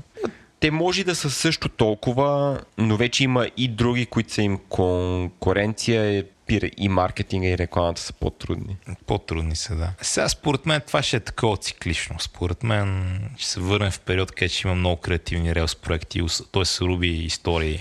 Да, покрай... звучи като хората, които ще останат в комьюнитито, на доста от тях ще им е интересно това. Защото комерциалните проекти може би не се увеличават стремглаво както преди, така че ще, ще си остане някакво такова стабилно ядро. Примерно, ще видим, не знам. Много трудно е предвидиш комьюнитито на къде ще се развие. Поинтът ми е, едно време бяхме малко по-креативни, отколкото сме в момента, но мисля, че временно сме не креативни. А ти какво правиш за, за това да промениш нещата? Аз абсолютно нищо не правя за това. Аз само седи отстрани и мрънкам. Е, това винаги ме е очудвало. Не се ли изкушаваш да се включиш по някакъв начин в самия проект? Не, бе, изкушавам се, ама знаеш колко много време е това. М- да знам, представям си, участвал съм не с програмиране, с преводи съм участвал. Цялото ми време отиваш свободно. Те- Години наред. Те ви, да. В смисъл, няма, няма това свободно време дори да искам. от време време, прием паткаш игри. Вместо да паткаш игри, извинявай за паткането, но можеш и това да правиш. Да, знам. Не, тия, тия неща искат много постоянство. В смисъл, ако мога да правя 4 часа днеска и 4 часа след седмица, хуа, ама не става така. Първо, много съм си мислил, не искам ли да се напиша документация за всички тия неща, които ме дразнят. И това с 3 месеца работа, сигурно, в които мога да записвам подкаст, мога да паткам игри, мога да записвам YouTube видеа, за които Владо, нямам време спирай подкаста, Стефане. да сядаме да пишем документация. А, не, ти, ти, ти. Не знам защо това, това множество число. Ние ще го поим, ще му правим масажи. Така. А, да. А, така, така, така да бъде, така да бъде. Та, последното нещо, което ще кажа е, че функционалното програмиране не е толкова фърст клас, колкото мога да бъде. В какъв смисъл? Ми смисъла на това да викнеш ламда е малко по-тромаво, защото е точка, нали, примерно някой то мазньош в елексир, който имаш с, а, как се каже, то оператор, който имах, сеш ли се? Това с стрелкичка такова, дето чейнваш неща. С триъгълничето, да, с чейна. И ме ли очакваш да чуеш на оператора? И аз не го помня. Примерно това не мога да направиш много мазно в Руби. Мога да Да, да, направиш да. малко изнасилено. В Руби но... само, само си чейнваш и ако трябва да щупиш чейна малко. Не, ако трябва да щупиш чейна, ще си добре, ако не искаш да викнеш метод, а искаш да наредиш композиция на функции, Да. Първо някъде имаш ламда, някъде искаш да вземеш метода, ама не мога както в Python да напишеш user. user класа.name, а трябва да напишеш user.method и подадеш name. Да. Е, тия неща са малко тромави. Примерно малко по-функционално ще станат нещата, ако го нямаш то мер субституtion принципа и не можеш да изтърваш скобите. Но тук Е, ти винаги можеш да сложиш скобите. ти можеш да сложиш скоби, ама това, че в езика Да, да, да, заради ламдата. да. окей. Както и да е, тук в много детайли влизаме. Поинта е така, има достатъчно функционално програмиране, има 85% от цялото функционално програмиране, което искам да вие в Ruby, може да е 93. А може да е 100. Е, 100 трудно ще, ще да бъде, защото тогава ще, ще има монади и щяхме жертваме други. Но като казахме 100, Като казахме 100. обръщаме монетата. На какво? Аз искам да се ексайтнем малко. На смисъл, какво? Аз им, Стефан почти Но много още казал. какво това. ти харесва? Какво е такова? Какво те държи? Е, има някак много приятен език за писане. Какво ти кажа? Всеки път, като седнеш пишеш. Ма искам да го разчепкам това. Приятен език за писане. Аз това ти казах и, и от началото. Чувам го това нещо, но, но формулировката... Много е- Имахме някакъв напредък днес, но още ми липсва малко. много е intangible. Значи, а, как да кажа, най-добрият начин да, да, предадем, да ти предам тази информация е да седнем и да измисля 100 примера, в които е, виж код колко е як, е, виж код колко е як, е, виж този код колко е як и ще бъдеш добре да ама чул голямо в JavaScript, не е ли е малко по-гадно, ама пак също. Я ще бъде, да, е малко по-гадно е. Ма то се акумулира това. Ама се акумулира, да. Та, много такова рекъринг е това тук. В смисъл, отново е numerable. Просто фани е numerable и всичко, което мога да напишеш е numerable, в нито един друг език не е толкова масно. Взимаш там едно нещо, мапваш го, филтрираш го, флат мапваш го, правиш нещо друго, правиш нещо трето, ич консваш го и след това го слагаш някъде. Окей. Просто винаги е една идея по-прагматично от всичко останало. Да. И една идея по-така мазно. Или тук искаш да фанеш нещо много сложно в някакъв текст и просто имаш достатъчно силни регулярни изрази да го направиш. Те са някакви такива приятни за употреба. Нали, имат бектракинг, имат негатив, uh, look behind. Това си, това си е... То е то ползва PCR отдолу. не, нали? не, не Просто. ползва PCR. Моля? Не, не ползва. Има си собствен енджин, който е по-добър от PCR. PCR са много лимитирани. PCR не са първо 5 регулярните изрази. Напротив. Не, не са, дори не са първо компатибъл. Приличат Това е дефиницията. Не, не, това е акронима. Приличат на регулярните изрази в първо. Нямате един тон от фичерите на регулярните изрази в първо. Имат лукахед, имат гледане напред, назад, наляво и надясно, нагоре и надолу. Регулярните изрази в първо могат да фанат а, такова контекстно свободна граматика. Какво говоря? Могат да фанат контекстно зависима граматика в някои частни случаи. На първо мога да напише регулярен израз, който парси JSON коректно. Това не мога да направи с PCR. Това, че са първо compatible, значи, че синтаксиса им е като първо, а не като сет или като Да, да, да. Ма не значи, че имат всичките мазньочи, които първо има за регулярни изрази. А Руби имат нещо друго. Еми, имат един тон неща, които няма в PCR. Например, мога да дадеш име на група и тази група да отиде в променлива. Това няма как да е фичър на PCR. Е, да, да, да, да, окей. Ама то това не е фичър на библиотеката си, е фичър на езика. Да, е фичър на езика. интеграцията между двете. Точно така, да. А, добре, окей. Нали, друго нещо, което имате, нали, долар едно, долар две или там нещата, глобалните промени. Да, но това мисля, че всеки го има. Ма това не е фичър на PCR отново. Просто те, тегля ти голяма черта между PCR и регулярните в първо. Пет. Защото са различни неща, не са, не са същите. Добре, имаме enumerable, Имаме enumerable, регулярни имаме изрази. Регулярни изрази. Обектно ориентираното програмиране е много масно. За разлика от всички останали езици, включително Python, в Ruby Човек, какво всичко, значи мазно? всичко е Да. обект. Мазно. Приятно за ползване. Това не са ли са такива субективни категории? Красив, умен, Ами добър, то, лош. то в известен смисъл всичко е субективна категория, като си говорим за как езика така да се чувстваш, връз какво мога да направиш с него. Нали? По-бавен ли е от си? Много по-бавен от си. Има ли библиотека за... и Аз не знам какво писа на Linux драйвери, не от ли си кой ще пише Linux драйвери на Ruby? Все обективни критерии. Готино ли ти като пише на него? Много готино ми е като пише на него. Нали, усеща ли се добре? Да.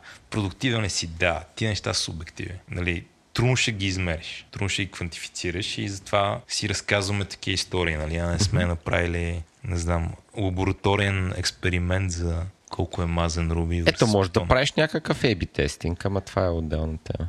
То пак, нали, много такова специфично, защото различни хора харесват различни неща. Това е дълбока тема. Като те върна към това, че Руби е много контрериан. Ам, Иначе, какво, е- е мазото на обектно ориентирано да. програмиране? Опе. Всичко си има методи, което в, в днешно време всички езици са така, но едно време не беше така. Прямо Python. Интеджерите нямаха методи. Подаш ги на функции. А вече, а вече имат ли? Не се още няма. А, добре. Обаче, нали, в Rust мога да дефинираш метод върху нещо. Да, да, да. И всеки такъв разумен, модерен език мога да направиш. Какво има? Миксини? Има миксини, те не са най-голямата работа на света, но са полезни понякога. Има много приятен синтаксис. Нали, това, че метода, който ти е предикат, може да завърши на въпросителна. О, да, това наистина е. Е, Владо, е, това е дефиницията на мазно. Да, примерно вместо да пише user is active, пише user active въпросителна и въпросителната е част от името на метода. Има методи, които могат да завършат на удивителна, където, нали, каква е конвенцията за това е друга тема. И пак, нали, много трудно за ясно дефиниране, но отново, почти всяка програма, която седна да напише на каквото и да е, като седна да я напише на Ruby, става по-кратка, по-ясна и по-праволинейна в а, огромна част от случаите. Е, това ще е супер як полулабораторен експеримент покрай Advent of Code, при който всички пишат едни и същи програми и можеш да се сбориш с хората, които пишат на Go или на каквото и да е там и е така, и няма нужда да се броят редове или нищо, може да се пускат такива леки анкетки или ня- някакъв лек ресърч за това да видим така ли е или само е в твоята глава. Звучи ми сякаш искаш да организираш това. О, искам, ама няма. Но да, това ми е поинта. Примерно сравняхме решение на Advent of Code миналата година и винаги Ruby кода, който виждах, беше най-благия от всичко. Печели, да. В смисъл, просто беше най-така праволинейният кратък код. Тук там има изключение, тук там е, е, тук има един фичър в Rust или е, тук има един фичър в Python, къде става малко по-добре на Rust или Python, но генерално в повечето случаи просто в Ruby става най-мазно. Нали, пак ще е бавно на фона на Rust. Остави ги тия неща. Според мен, и това може би е супер край на разговора, че мисля, че това най... и от моя глед, гледна точка така, мисля, че най-добре обхваща какво е наистина якото на Ruby, че като хванеш една програма, напишеш я на Ruby, изглежда малко, мал, малко по-добре, мал, малко по-лесна е за писане. Ако знаеш езика, целият процес ти е по-приятен. Примерно, да. Е, накратко имам много яките неща на първо, много яките неща на Smalltalk, някои от най-яките неща на Lisp и въпреки, че отнема много време да го научиш и така иска, иска да, да му се отдадеш, не е омазано. И това е много якото на Ruby. И има и Rails, Нави ме. и въобще е много готино. Да, аз мисля, че то, меко казано, се изчерпа темата. Аз се хайпнах на ясна финала. Е, и вървиме към, към затваряне. Някакви финални думи от вас двамата. Аз искам да благодаря на госта Да. и да му дам каквато е традицията финалните думи. О, Значи първо две части тук. Първата част е да напомня на вашите слушатели, че навяро няма да има нов епизод а, до края на годината и ще продължим януари. Но кой знае, мога да измислим нещо, ако имате идеи за нещо много интересно, което не е много рад по празниците. Има форма за обратна връзка, където мога да пишете. А също така, нали, оставете коментар, лайкнете това нещо някъде, служете там звездички, споделете го с приятели, елате в Дискорда, купете си тениска и всички други такива работи. Ако имате секрет център в офиса, тениска на Тилда на клона черта е най-добрия подарък. Абсолютно. Дори да не слушат подкаста тениската с нещо програмистко. И Стефан си мисли, че ще му се размине да каже кой е неговия Иван Тошков. Защото ние имаме таргет всеки път да го споменем. Ти си го казал в друг епизод, обаче... Казал съм, че моя Иван Тошков е интернета. Не, не може да бягаш така. Та, ако ме върнеш на заключителните ми думи, Владо... Кажи за Иван Тошков. А, значи, така, Руби, пак ще кажа, е богат език на много години. Има си недостатъците, има си предимствата, има си някои такива пръчки, които е нормално език на 20 плюс години да има. И не е за всеки. Нали, определено не е за всеки. А, не в смисъл, че не всеки може да се научи на него, всеки може да се научи на всичко, просто няма да се хареса на всеки. Обаче, ако сте един от тия хора, на които Руби ще му хареса, Руби наистина много ще ви хареса. И просто е толкова приятен за ползване не винаги е най-подходящи за всеки проблем, далеч не е най-бързия и не винаги с него мога да решите това, което искате да решите. Обаче всички случаи, в които това стане, е толкова благо за употреба, че просто още не съм намерил друго. И това са моите заключителни думи, Ники. Благодаря ти много, Стефане. И аз на вас. До година пак. До година пак ще гостуваш. Предпоследната. чао, чао. Айде, чао, чао. Благодарим ви, че останахте до края. Надяваме се, че този епизод ви беше изключително интересен. Водещи бяхме аз, Владимир Петков и Николай Бачийски. Продуцент на епизода беше Николай Бачийски, а и аз малко продуцирах. Аудиоредактор, монтаж направи Антон Велев, а новият ни артист на Корици е Умко. Ако искате да ни оставите някаква обратна връзка, знаете как да го направите в бележките на шоуто, има на форма за обратна връзка, идете я попълнете. Ако искате да не пропускате епизоди на Тилда наклонена черта това е супер лесно. Идете да се абонирате за нас в iTunes или в Spotify или в Google Podcast или там, където си получавате подкастите. Ако този подкаст не ви беше достатъчен, няма страшно, имаме един тон други подкасти в мрежата на Говори Интернет, а именно Транзистор, Дропич или Парите говорят, Естествен интелект, Говори артистът, Ден и разбира се едноименият Говори Интернет. Отново, благодаря ви, че ни слушахте и до нови срещи!